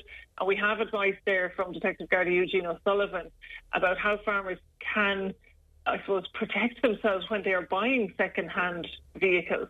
So, you know, you could have an innocent victim farmer who goes to buy a tractor that later turns out to have been stolen in the UK or somewhere else in the country. He's got some really good advice in this week's paper for farmers who are buying second-hand tractors. And are farmers looking more seriously at uh, security now, Katrina?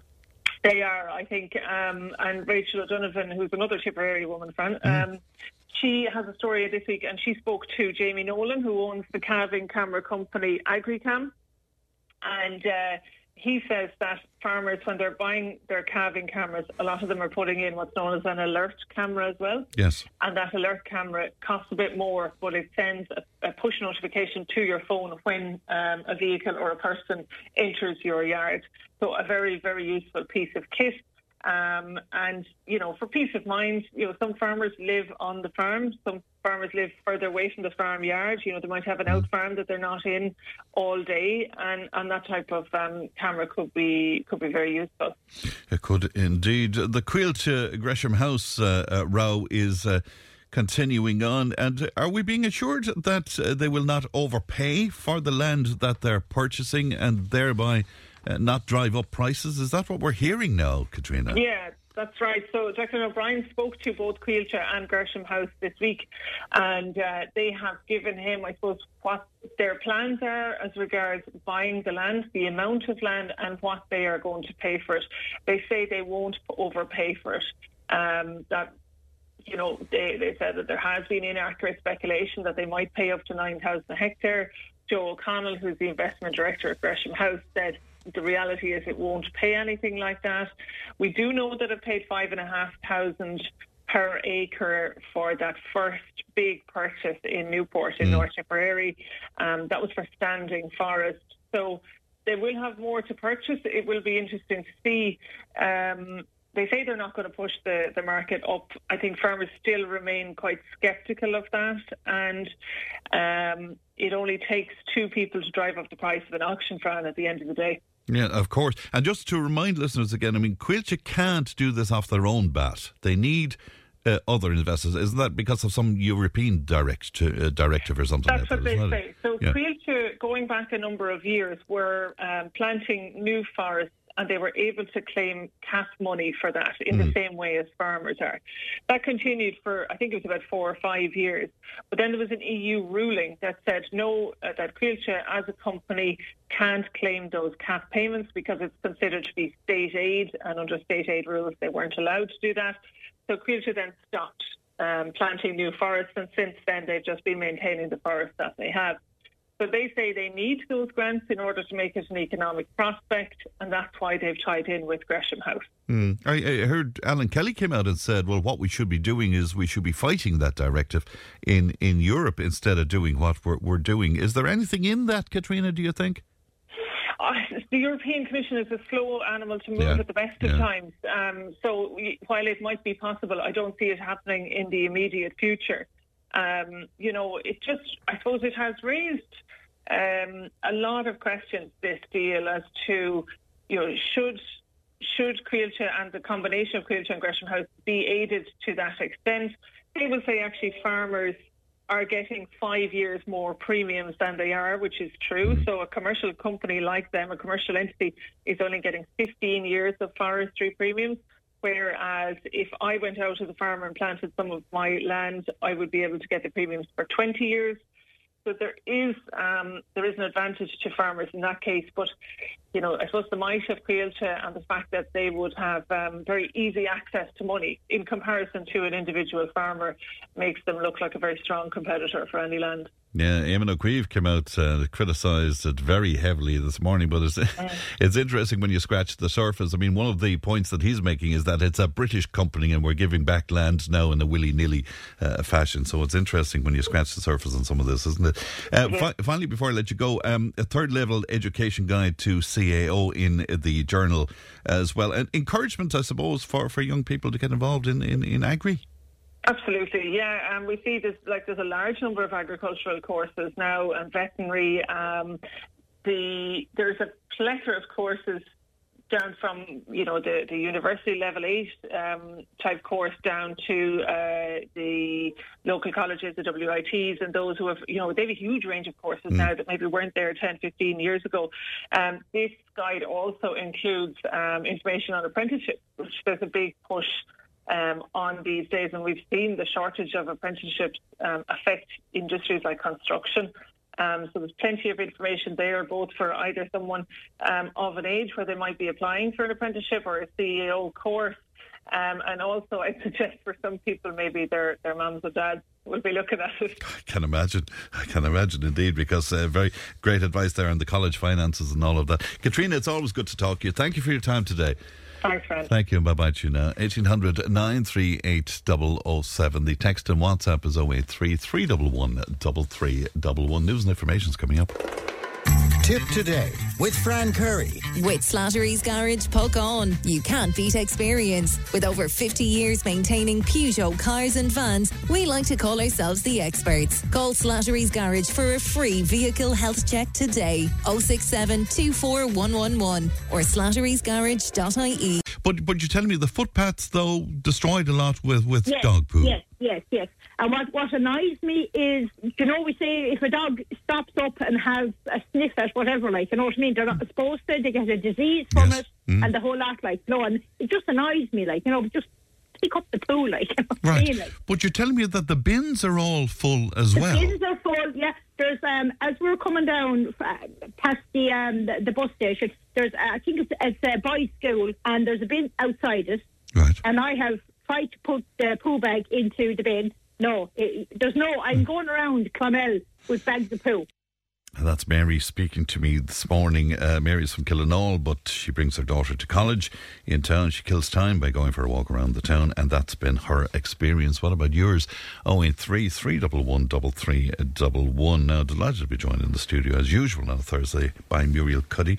Muriel, of course, the CEO of Marito 8020, the clinic in Clonmel. Muriel, good morning to you. Morning, Fran. Is it cold enough out there for It's you? freezing, isn't it? Yeah. It's hardy weather, as they say. Hardy weather indeed. Can you start by taking a question? Would that be, be Yep, okay? Because uh, one of our listeners, knowing that you were coming on this morning, said, Would you ask Muriel to speak about weight gain and the menopause, please? I've been going through menopause for the last couple of years. I've put on a stone and a half. I'm on HRT. It seems to be uh, improving things for me. But what about the weight gain?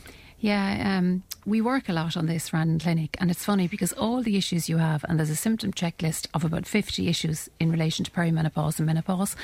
And one of the biggest issues for people, like they'll nearly put up with the hot flushes and the sweating and all the different bits and pieces or whatever, and the bad form and whatever. But the weight gain is the biggest issue.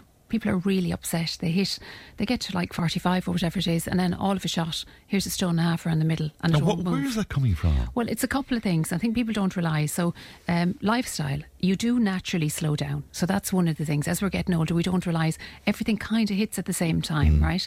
Hormonal changes. So, the hormonal changes, that side is there. And because of them, there is like a 5 to 8% weight gain over the space of about two years. But that's after your last period. So, that's not perimenopausal leading into menopause. And a lot of people find the weight is starting to go on from the perimenopause side. The other thing is, um, because we're stressing more and because we have all these issues and the hormone hormone related issues are there, our gut isn't where it needs to be. And when that's not where it needs to be, then your metabolism, everything slows down and everything nearly shuts off. So no matter what you're eating, it's not agreeing with your body, if that makes sense. So you have to li- literally do a whole lifestyle change when you get to a certain age and pull back. I always say to people, right, let's go back to go forward. Mm. Let's find out when you were in your happy place and when you felt okay, what have you been doing for the last couple of years in between? So we have to look at diet. So your diet is like a Mediterranean diet when you're, you know, perimenopause or in the Mm. menopause. So what am I talking about?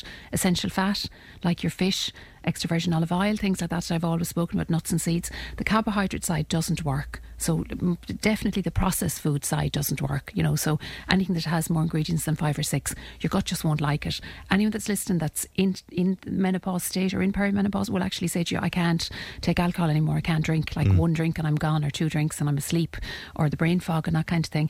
It's because the body isn't able to cope with it, because the changes are there and the hormones are all over the shop and the gut.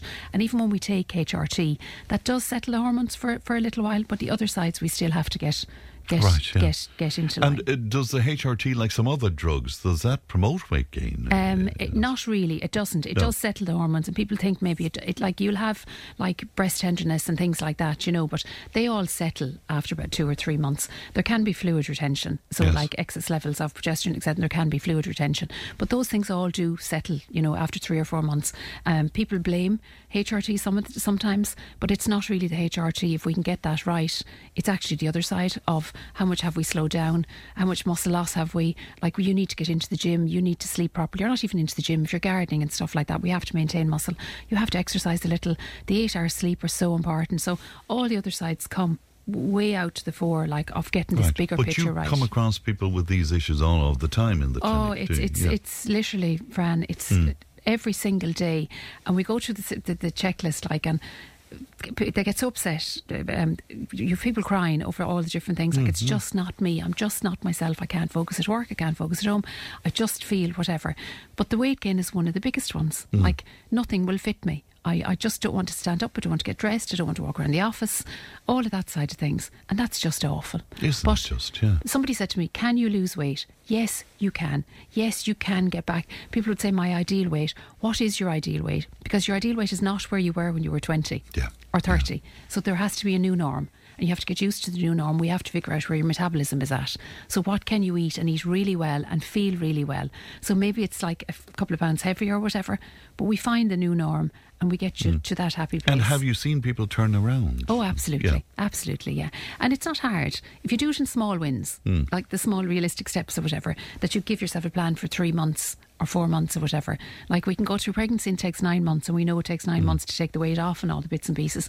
It's the same with menopause. It's a couple of years of building into it, a couple of years then of the perimenopause, then you're like it's menopause. So like you've all these years of Mm. different changes happening within the body. There's a lot of conversations over the last few years around menopause. Is that a good thing? Is, it, is there a better understanding now? Fran, we started that. Yeah. I think when I started, we started Mm. chatting about this. Yeah. There wasn't there wasn't anybody talking about it Mm. anywhere. You know, it's fantastic because and, and you know it's even fantastic that men are talking about Mm. it and it's not taboo anymore. Mm. And men actually know in the office or wherever it is or even at home.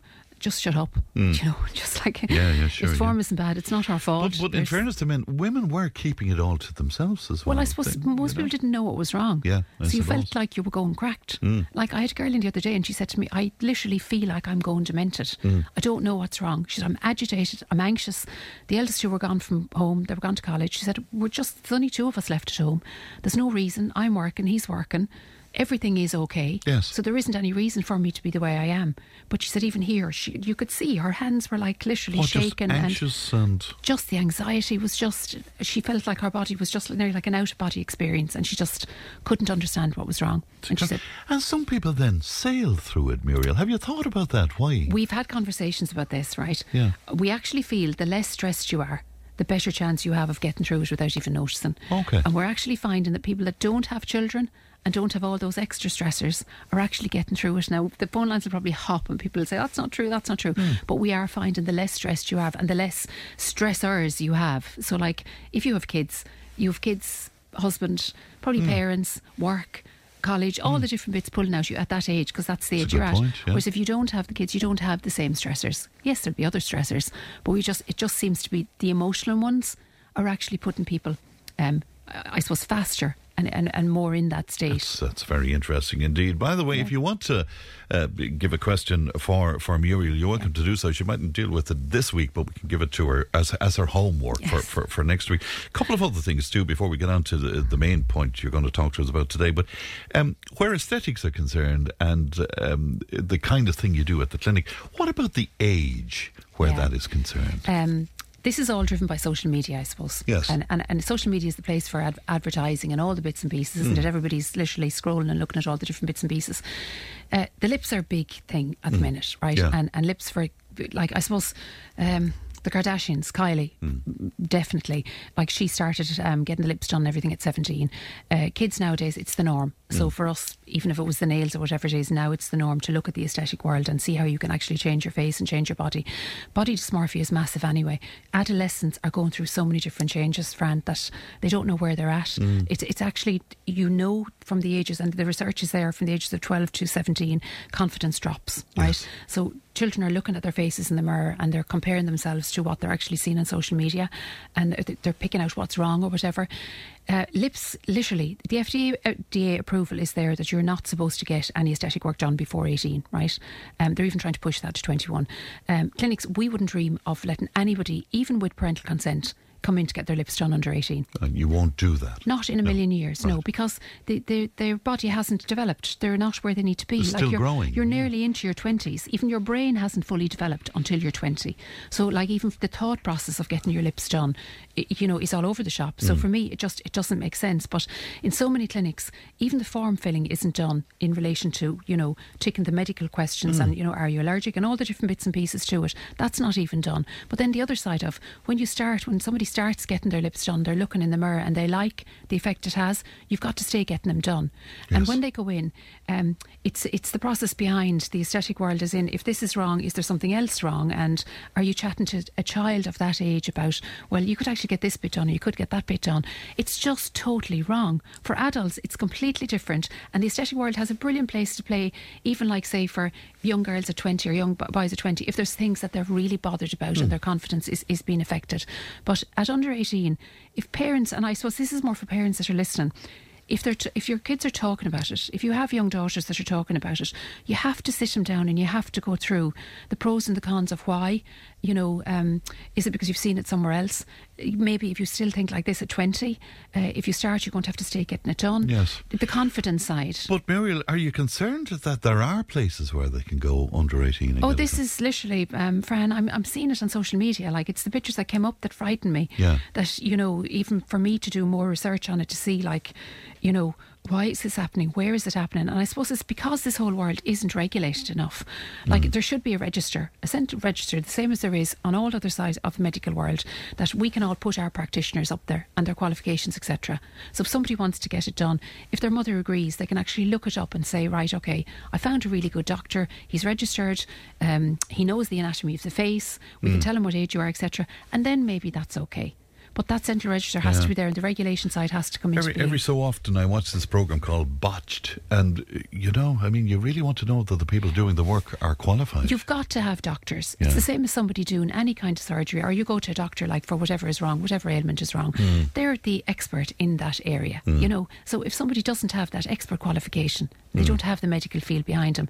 They definitely. And is that your advice? I mean, you know, unless somebody is qualified and Fran, they have to be like people come to us all the time, and they they might say to us like, "Clinic is beautiful and all the bits and pieces." We know we're a little bit more expensive than than the, Mm. the uh, other places or whatever, but we are because it's doctor led, Mm. and I will only have doctors and experts working. And the other thing is the product. Mm. So a lot of product can be bought from non-reputable places, and you're actually putting that into your body. Yes. So unless you actually make sure that you know where the product is coming from and the product is, you know, CE marked, etc., um, uh, that's not good enough either. Interesting. I'm bombarding you with all sorts of extra questions today. There was something from a listener that I found interesting, though, because you were talking to us about the um, the drug that's available for people to help with uh, weight loss. Hmm. When they present themselves, when when this lady in particular presented herself at the pharmacy, she wasn't treated brilliantly. She she was Yeah. sort of questioned, and she was wondering about her dignity. In fact, being It's sort of it's it's, it's a sore spot. It's really bothering me, Fran. Um, I'm after getting this from three different people, right? Right.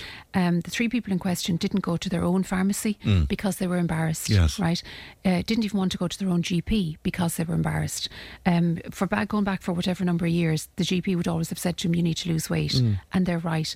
And I've actually heard of two or three GPs that have been brilliant in relation to this. Mm. That they're actually saying the weight loss injection is a really good tool, and I've really come on board, and I feel you know it's it's something that you should explore doing. So if GPs have come on board. eh, Why aren't the pharmacies coming on board? Now, not all pharmacies are the same, but the three girls that, um, in particular, that I'm thinking of, and the call that you Mm. got, Fran, have been asked questions over the counter in a busy pharmacy Yes, in relation yes, to yeah. what's your name, um, why do you want it, uh, where was it prescribed? yeah, when they These have a kind of- valid prescription. Yes, absolutely. Um, and the valid prescription doesn't come without their BMI being taken, without all the different rigorous checks, bloods, etc., etc. So everything has been done. The psychological side has also been done, as in the why are you are you taking the injection, Hmm. etc. So if they don't fit fit, um, fit the criteria, they're not going to get the Right. prescription. But you So- wouldn't be asked that about your blood medication, your blood pressure medication, or your or diabetes. Like type 2 diabetes is lifestyle driven. Yes. Do you know what I mean? There are a lot of things that are lifestyle driven. It, it just upsets me so much just because somebody is visually obese or overweight that their brain isn't exactly the same as somebody else's and you're allowed to humi- humiliate. If you're allowed to humiliate like that, like we have to hope for the kids in the playground up. Yeah. You know, but I'm, Yeah. I'm after getting that not just from that question, Right. but the feedback so is it's, from- it's a valid it's, a, valid it's, it's valid, it? yeah, All yeah, right, and okay. upsetting. What you were going to talk to us about uh, today, and it's an interesting one as well. When you're no longer able to play sport, particularly at a high level, what Mm. happens to the old body, and particularly, I suppose, what happens to the mind as well? Well, it's it's funny now. So this is even so for people listening because I get a lot of um, parents that bring um, adolescents into me as well. So Yeah. you know, on their diet side and on different sides of when they're injured, how do I get them back? And when I talk about the gut, they'll they'll want to know more because injury comes if the gut isn't right, etc. But they say they actually say players that play top level sport die twice. So you die once if you have to retire from injury, or you have to retire, and then of course you die the second time. You know, so Mm. that could be whatever. So that, Right. that's so true, isn't it? And, Yeah. and the other side of it is the depression and all of that kind of thing. Like the famous players, Neil Lennon, Kelly Holmes, um, Andrew Flintoff, all of these people, it's well documented. Their road after top level or whatever was like depression and all the because this has been their lives. This has been everything to them. and and you know they've been out there as in they've been like you know famous people Yes. and all of a shot your your your whole worth is around your, your how you're playing or whatever, and mm. then you're like the emptiness is there and the struggle and all that kind of thing, and that's even for the younger. Like we put kids into sport. And like you've got the coach and the parent and the teacher mm. and all the different people, and, and they're really good at it. And, and there, is their self worth then based around how good they are and what happens then? So, like, it, it- things are taken away from you when you play sport at that level, like financially, emotionally, as in relationships and that, you Mm, know, and, mm. and all those sides academically, like, because even to get the college degree and all the bits and pieces. So, there's so much based around that, like, what actually happens when all that's taken away, and people aren't prepared for it. Of course, yeah. And I've actually we're had- thinking here about our GAA players as well, hurlers and footballers, all who were because they train on the level of pros, Muriel. You know, I mean, they're They can't drink. Yeah. They can't go out. Mm. They have no level of whatever with relationships with girlfriends and Mm. stuff. There's none of that. Mm. And year after year, you're striving like Mm. to make yourself better in all the bits and pieces. Every year, from the time you get to about 24 or 5, you'll peak 24, 25, 26, and then things start slowing down. Mm. So wear and tear. Like eh, to get as fit as you were, to get the body fat down, to do all of those things, it becomes harder and harder. So you feel less of a person Mm. as every year goes by. That you lose that one or two percent. so. what, psychologically, what can you do? well, I think we have to prepare from early years, right? Mm. Because in playing sport again, you have regular doses of serotonin, so that's released into the body and released into the brain. When that stops, the serotonin isn't there anymore. So I think our sports sports people, we really have to. They say the hardier you are. The better you'll get on through this. Mm. Now, on the positive side, if you are an athlete, you are mentally strong. So the mental side is there and the hardiness is there or whatever. But I think from a younger age, we have to actually open the mindset a little that we pull back and that it's not just that one track focus on Mm. the athleticism and how many other things can we do the, the hardiness the mental side. We have to work on that. I've had three it's actually men which is strange in um, that it has been just men in the last week on this. They're between 35 i'd say and 44 would have played all the ga and all the different sports up along. Retired um, because of like I have a hip injury, Muriel, and this is at me, that is at me, whatever. They've come out the other side. The weight is starting to go on. They don't feel well. Uh, all the different issues. Went down to the field and I wasn't able to run. All the different things. Um, so they said to me, "What can I do? Where do I go from here?" Mm. So those three lads are all at that, coming out the other side. Uh, kids, so that's started now as well. So we've we've kind of gone backwards, and we've had to re-educate on the nutrition side because you can't eat like what you would have eaten when you were playing sport. Of course, yeah. Um, you can't eat the number of calories, which is number one, and that's kind of the body fat side. So the, the tummy is coming on, they're getting upset over that. But then the visceral fat side is there, is in nutritional content of what you can eat when you're 20 Mm. has completely changed when you're 38 or 9. So we're seeing even guys that have no weight on have visceral fat levels that are higher. This is the hidden fat around the hidden organs. fat around the Yeah. abdominals. Yeah. I've had men into me in the last while or whatever that should have visceral fat levels of between six and eight. They look really slim. So when you'd see them, you'd say, God, you're quite dapper, and you look, I don't know Mm. why you're coming into me, etc. And then when you start delving into it, their visceral fat levels like are up at 14 or 15 Wow. because they're living like on what they would have lived on, like the breakfast rolls and the and the chocolate and stuff. And you remember years ago, we weren't taught, players weren't taught years ago to the same extent how to eat. So you literally fueled your body on spuds and rice and all the different bits and pieces, Yeah. and then you ran it off. Whereas nowadays, the younger generation do have a good idea how to eat. But there's a whole cohort out there. Um, of people that are coming through that now at the 38, 39, 40 and just literally don't know what to do. And they're the ages we should be living. I know we've got the kids and stuff, Yeah, but know. you've got to feel good even to be able to manage that life. But they're missing the serotonin, so that's the good good mood that we create, chemical Yes. we create Yeah, ourselves. Yeah, is absolutely, yeah. And you know, the other thing is the, your ability to process oxygen as well isn't there to the same extent. So you're not going to feel as good. So even when you're exercising and stuff, you're not going to get the same endorphins because you can't push as hard because you can't produce as much oxygen as what you would have before. So the stats are there. I think it's about 39 to 44 percent of people that would have come out of that world suffer with depression for a certain length of time. Isn't that interesting? Yeah. So what? You look at the diet and and exercise. Everything. You look at burnout. You look at sleep quality. Yeah. So you look at like say sleep sleep debt and sleep quality both. So like how many hours sleep are you getting? Um, guys, our adolescents need nine hours sleep. Mm. Okay, so they need nine hours sleep because they're um, coming over into puberty, etc. Their mind tells them they don't need nine hours sleep. So they'll say six and six and a half and seven is okay, and I don't need to go to sleep, and I want to Mm. stay up late, and circadian rhythms and all of that are there. They need nine hours sleep. So whatever they say to you, if they're not getting it during the week, get them to catch up at the weekend. Leave them sleep on. Don't be pulling them out of bed. Yeah. If there's matches or stuff, yes, they need it, but work that out that they're actually getting the hours they need because that will affect them, right? And you So- told us that before. You can catch up. you can. You can catch up at the Yeah. weekend or whatever. But for somebody that comes into me, we talk about all of it. So we, we literally go through the diet and the gut and where that's at. A lot of people have nutrition intolerance issues that they wouldn't have known they've even had. They've eaten stuff and because they're running and they're training and they kind of get through it. But when the system slows down, they'll actually say to you, Well, my gut pops. I actually, like even men, like I look like I'm three months pregnant or whatever, Muriel, Mm. when I eat this and this. So we go through all of that with them. And then we go through the stress side of things, the burnout. So did you burn out somewhere along the line? Are you like, and you, it's funny, you'll find people with young children are very near burnout and they don't see it. Like they get through the whole cycle of getting up and doing the feeds and then the kids are two or three. But that's a whole cycle for burnout too, from both both sides, pa- parents like. So I'm not just talking about men, I'm talking about men and women. And there's a lot of women that Mm. are like on the whole athlete side of this as well. Um, so you have to go through everything. Everything. Yeah, I Stress. suppose. And and because they're not under as much pressure to perform, they probably have a few extra jars as well, I suppose. Well, yeah, but you know, I suppose at that age we're actually finding the jars are nearly gone because they feel they can't do it, especially when the kids are there and I that. suppose, yeah. What they can't really cope with is the, the weight gain, the loss of muscle, um, the the joint pain, the body pain, Mm. the worry about all of that.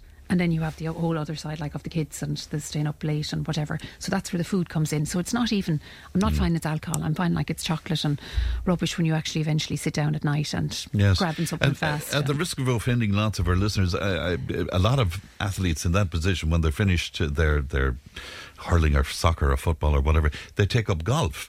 and is that?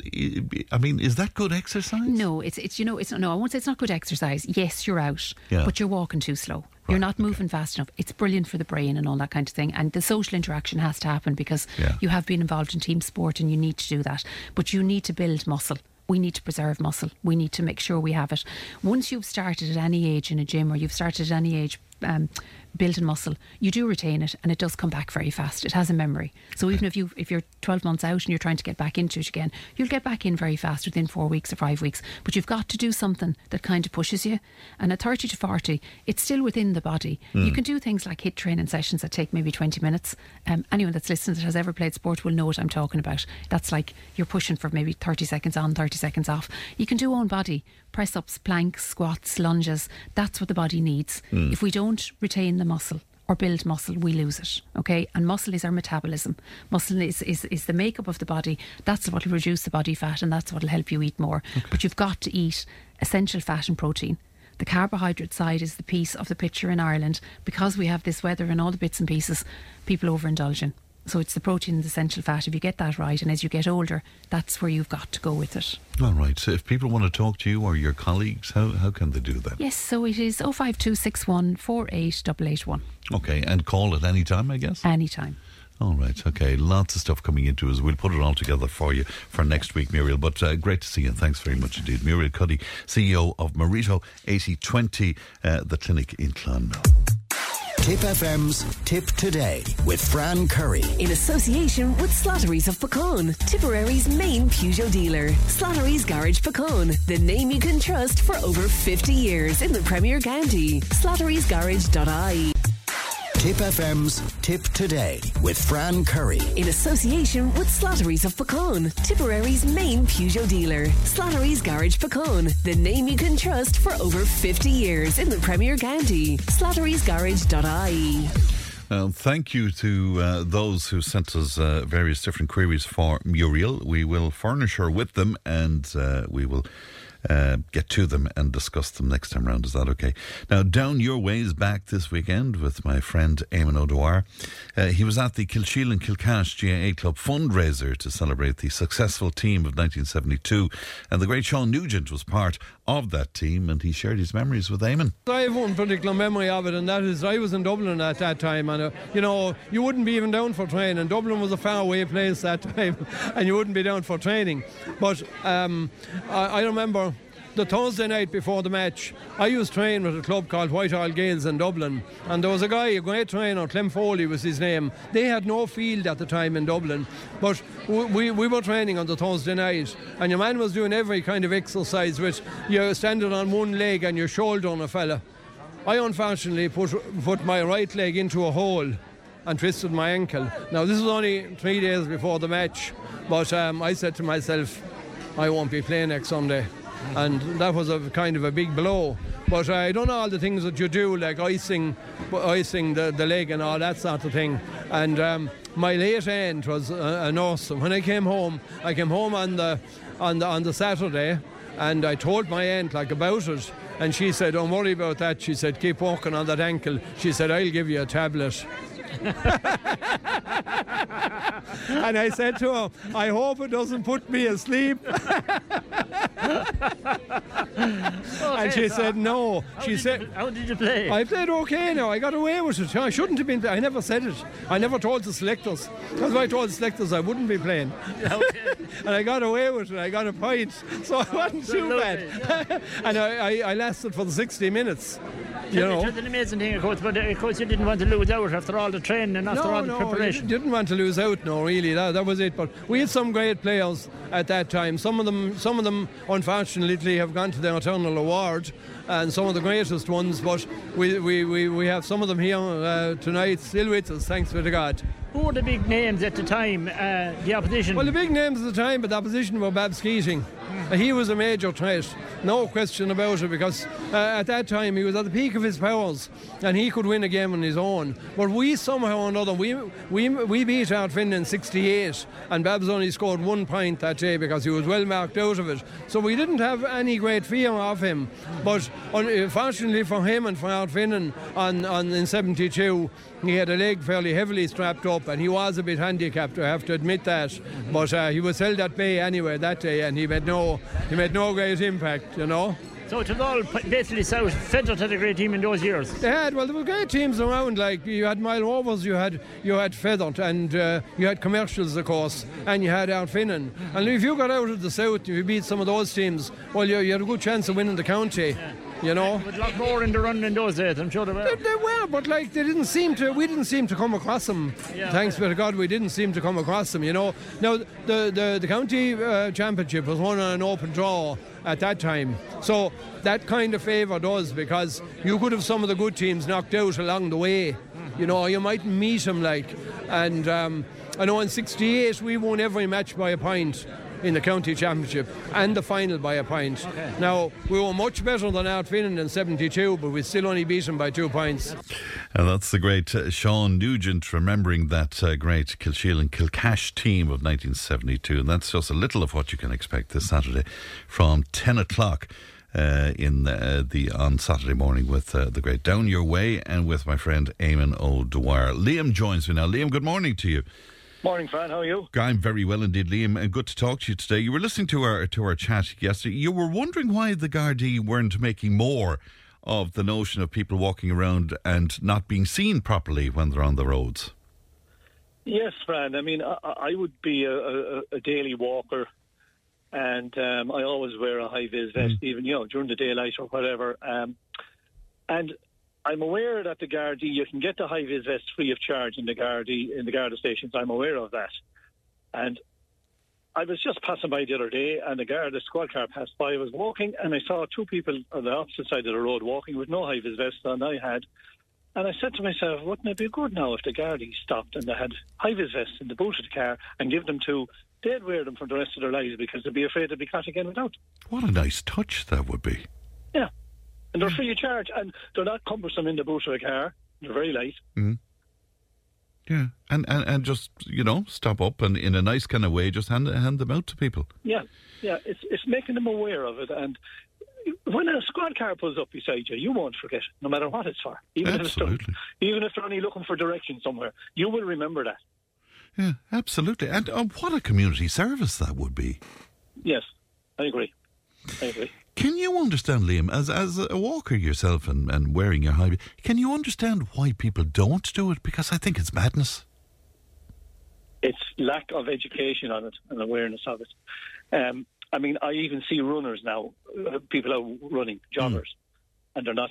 Not. I, I saw a guy two days ago, black hat, black tr- top tracksuit, and a black trousers tracksuit, running, and it was about five o'clock. So it was You know, getting, it was dark. It It's was getting getting, yeah, dark. it's, it's a dangerous time actually. Yeah, yeah. I, I, I, I get onto my daughter when I go up to Dublin because she cycles to work some mornings and she Mm. works from home in the mornings, and I say, make sure you wear a high vis vest. Mm. Yeah. And she's a four-year-old daughter, and any time her mom goes out now, she the daughter says to her mom, "Your high vis vest, I'll tell Grandad." Ah, brilliant, brilliant. And you know, it's and that's education. It's uh, you know. Of course, but but somebody, I, I, you know, whatever about people walking who, who are not drivers. But if you're a driver, why you wouldn't know that when you're walking you need to be seen? I just don't understand that at all. Well, Fran, I'm driving over 50 years. Thank God I never had an accident. But I, I, I put it this way: I've had near ones because I've come across people with no high vis vest. Yeah. But every time I see a high vis vest, it, I can see it straight away. I was listening to your, I think it was a truck driver the other day saying he was going to Derry or something. He's right. Um, they need, in fairness to the motorists, the, the, the pedestrians need to be wearing these. Mm. You can't make people do it. But I mm. think if you educate them to it, even the sports stars, or if we see, you know, our own sports stars, hurling, rugby, soccer, whatever, let them an odd time come out and let them be seen wearing a high vis vest or let them promote it a bit. Because people see these things. Yeah. They identify with it. Absolutely, and uh, uh, wouldn't it be great? And uh, do you know, if God forbid an accident does happen, Liam, it's always the driver that's blamed. Oh, they were going too fast and they were weren't taking uh, care and attention. You know, but I mean, there's a responsibility on people walking to look after themselves. It's huge. I was at a function last Saturday night and I was walking out to the hotel the following night to collect my car.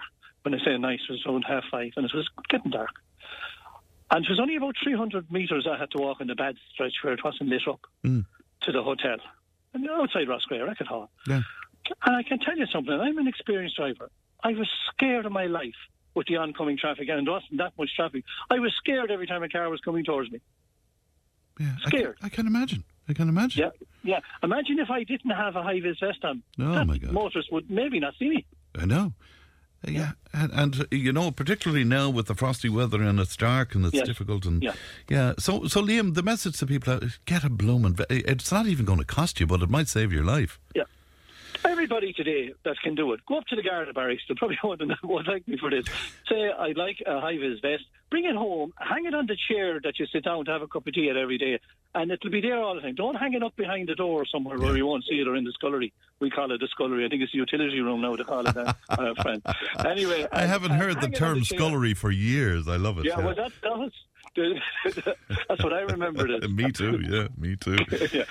Yeah, and, Anyway. and I love the notion as well. Let the Gardaí throw a few of them into the boot of the squad car, and what a lovely idea that would be to stop up and hand them out. Wouldn't it be great? I think so. Yeah, and I it cost. And uh, look, if it saves a life, Yeah, wouldn't it be fantastic?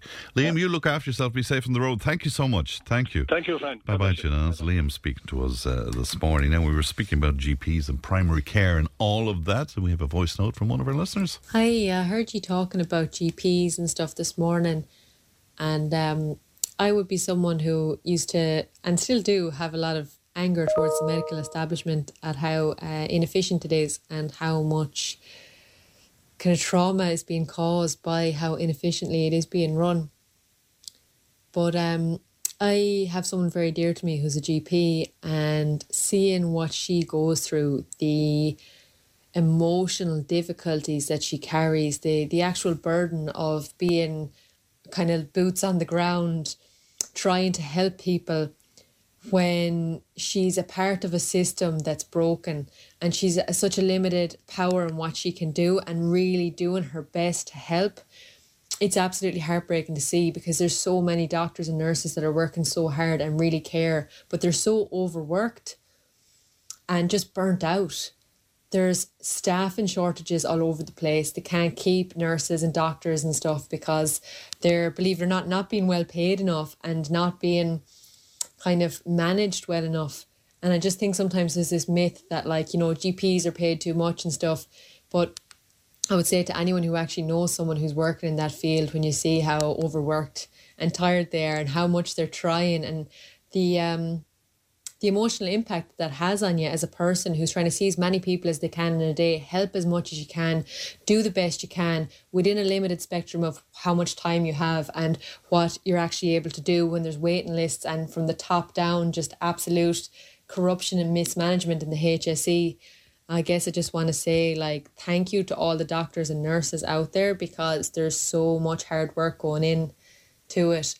And I think sometimes that they face the brunt of the anger towards the mismanagement and the just the shambles of the health system in this country. So, yeah, thanks to all the nurses and doctors and the people on the ground that are actually literally putting their sweat and tears into it every day, and then facing the backlash of things that are are, generally out of their control. So, yeah, thank you all, and hope everyone's having a nice day.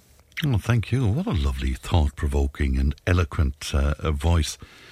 Uh, a voice note there from one of our listeners. If you want to leave us a voice note, we're delighted uh, to get them. It's 083 311 3311. If uh, for any reason you don't want to talk to, to me and chat to me, you might like to do it that way. But whatever way you make contact with us, we're always very happy to receive your, your correspondence. All right, we'll take a break. Uh, back with more.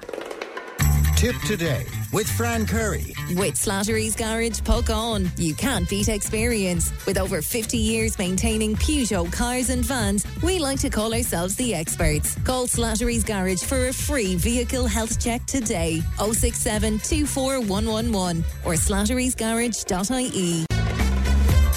If it matters to you, it matters to us. Call Tipp Today on 1 800 938 007. You know, sometimes I wonder at the uh, cheek of RTE. Um, seemingly, RTE has pressed the government to introduce a charge for all households to replace the TV licence fee, regardless of whether they have a television or not. And the national broadcaster has warned it does not have a sustainable future unless the current licence fee system is comprehensively uh, reformed. And the comments came as uh, the Media Minister, Catherine Martin, unveiled the new plan for the implementation of recommendations in the Future of Media Commission uh, report. But maybe if they if they ran the place efficiently, and maybe, just maybe, if they put on programming that was sort of very attractive for people to, to watch and get involved with, maybe that would help somewhat too, do you think? What do you think about that? Should there be a, a, sort of a universal license, whether you have a TV or not, where you, you pay for the wonders of RTE. 083 311 Yesterday we spoke to Shannon, Tara, and Dee regarding the uh, letter from a concerned employee after her shenanigans at her Christmas party. She was full of anxiety because she was videoed uh, after kissing the accountant and flashing her line manager. One of our listeners sent a, a WhatsApp uh, a voice note, and uh, here's what she had to say. I think it's just ludicrous, to be quite honest with you. The big hoodoo. So what? She kissed the accountant. Did anybody go up and give her to the accountant? Is he hiding? The girl did nothing wrong. She went a bit wild at the Christmas party. And the one who took the video, I mean, they should be horsewhipped. They're a sick person. They should be hanging their head in shame for the carry on. If I was that girl, do you know, I'd leave that company because they just sound like a lot of nasty people. That's one of our listeners again with another uh, WhatsApp voice note. If you want to, to do that, it's 083 311 Now, yesterday we had a massive reaction to the huge backlog and delays in orthodontic treatments and appointments. And a few of our listeners shared their experience with us. And Kathleen uh, joins me now. Good morning to you, Kathleen. Morning, Fran. And good to talk to you today. Can you tell me about your experience where your son was concerned? Yes, um, it was 2016, Fran. Mm. He was referred to have um, braces fitted. He was 13, age 13 at the, at the time. And um, so every so often we get a letter from the HSE to say, well, we're still interested in um, being wait, still on the list, waiting for it. So we would reply and say yes. So in 2019, I think you did another coverage about it that Mm. actually on Tipp FM that time Yeah. as well. Mm. And I what, rang them to see where he, he was on the waiting list. And they said to me, because there's such a backlog, they're only up to 2014 that year, so it'll take another two to three years. So I I decided to go private then with my son because at that age, you can imagine he was getting conscious of, his course. look, Yeah. you know, teenagers. So I went private and paid for it. And anyway, last year, 2022, I got a letter from the HSE to say because my son was waiting over five years uh, for to have his braces fitted, that I could either still wait on the waiting list or go private, and they would pay for to have it done private. Now, the orthodontist that they mentioned was the one that I actually went and had it done privately myself. Yes. So I rang him up and I just said to him, look, I said I had to pay privately myself a couple of years ago to have the um, braces fitted. And I said, do I any get do I get any any money back? And they said, unfortunately, you don't because the scheme is only set up last year. So I would say if anyone out there that's waiting over five years to ring them up and chase it up about. Mm. That's very interesting indeed. But I mean, you went to the same orthodontist you, Yes. you paid, but in retrospect, they won't pay you, give you back your money. No, because they said the scheme was It wasn't set I- up at that point. Yes, it wasn't set up at that time. But I mean, you know, I had to pay it out, and if it happened now, they would have paid for it. It's just, it's it's, Mm. it's incredible, isn't it? It- it- Yes. Would you mind if I asked you what you paid? Uh, Four thousand nine hundred. Yeah, and that's money I didn't have at the time, Fran. You know. I can imagine. I Yeah. can imagine. But you felt you had to do that for your I sons. did because my son was very conscious, Yeah, of course. he would have been even at that he was he would have been left school at that stage. You know. Yeah. My God. So yeah, I mean, his, his teeth are lovely now. They're, they're they're lovely, and he's happy with them. But as I said, there's no reimbursement from them. All right, so you were completely out of pocket. When you Yes. heard then yesterday this relatively recent, I suppose, option that you can go outside of the, the state for treatment, um, Yes. you know, that would have been fantastic for you too, wouldn't it?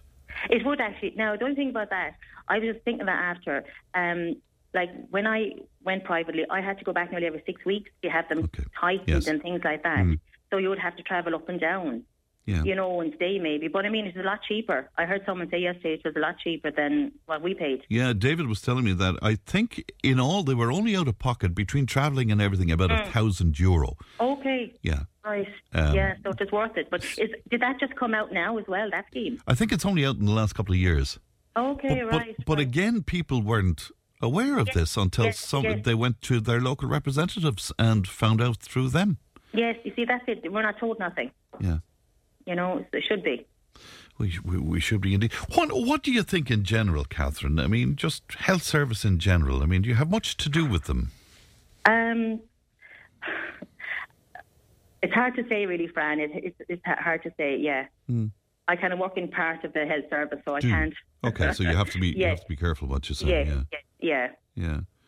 Um, but I mean, the amount of people on to us, you know, and and they're mm. they're in great difficulty because of the lack of services and the. Yes, that, that's it. Yes, yes, yes. All right, Kathleen. Well, look, I, I'm glad it turned out well for your son, but I'm sorry. It, I'm sorry it cost you an arm and a leg. Yes, yes. The things we do for our kids, Kathleen. That's right. That's right.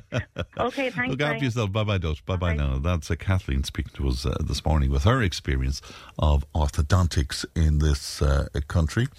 Um, nobody minds paying a, a TV license, but we're looking at repeat programming all of the times as one of our listeners. Somebody else uh, saying, uh, very right, uh, what a waste at RTE. Just look at the Today Show. A man in a white coat pointing a stick. Do you know, I saw that. What is that about? There's a guy pointing a stick at a map. And, you know, it, it looks a bit daft to me, but, but there you go. Anyway, okay, a lot of critique of RTE programming coming in and uh, saying that it's not worth the license fee as it stands. Don't mind to say, say anything else as one of our listeners. Uh, somebody else saying, I agree 1000% with that man, Fran. I am uh, shocked that drivers who go walking are not more aware of the need of high vis, especially with the sun so low in the mornings. It's absolutely shocking.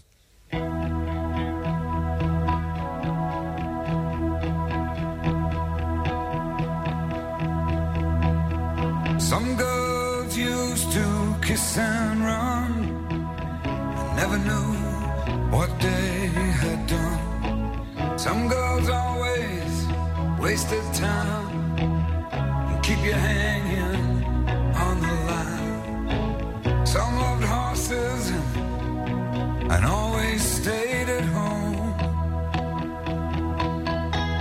but the Stainsby girls left the rolling stone.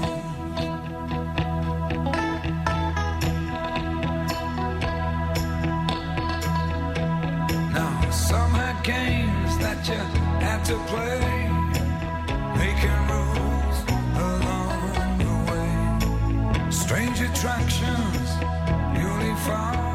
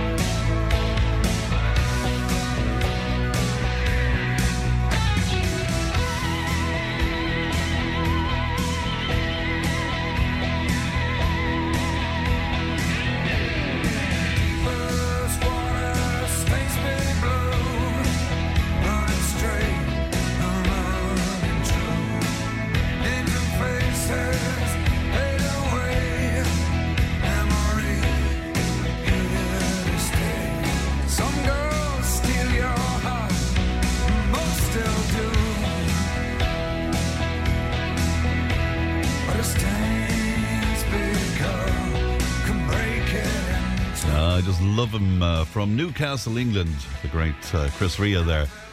And Stainsby Girls. Uh, Fran, seven years ago, my late husband uh, went to Newry for cataracts uh, to be removed. Had to pay, uh, but eventually got most of uh, the money back. And we've been hearing about uh, those experiences over the last uh, few days. Uh, somebody says RTE needs Tipp FM to show them how it's done. I'm sure a lot of people might disagree with you uh, with that. Noreen wants us to ask healthcare workers across the board what they're earning. So, Noreen, I wonder have you uh, have you an ulterior motive for that? That's it for me. Emma produced. Ali looks after our content. Stephen is on the way, and I'll talk to you tomorrow. Bye bye. Tipp Today with Fran Curry. With Slattery's Garage Puckane. you can't beat experience. With over 50 years maintaining Peugeot cars and vans, we like to call ourselves the experts. Call Slattery's Garage for a free vehicle health check today. 067 24111 or slatterysgarage.ie.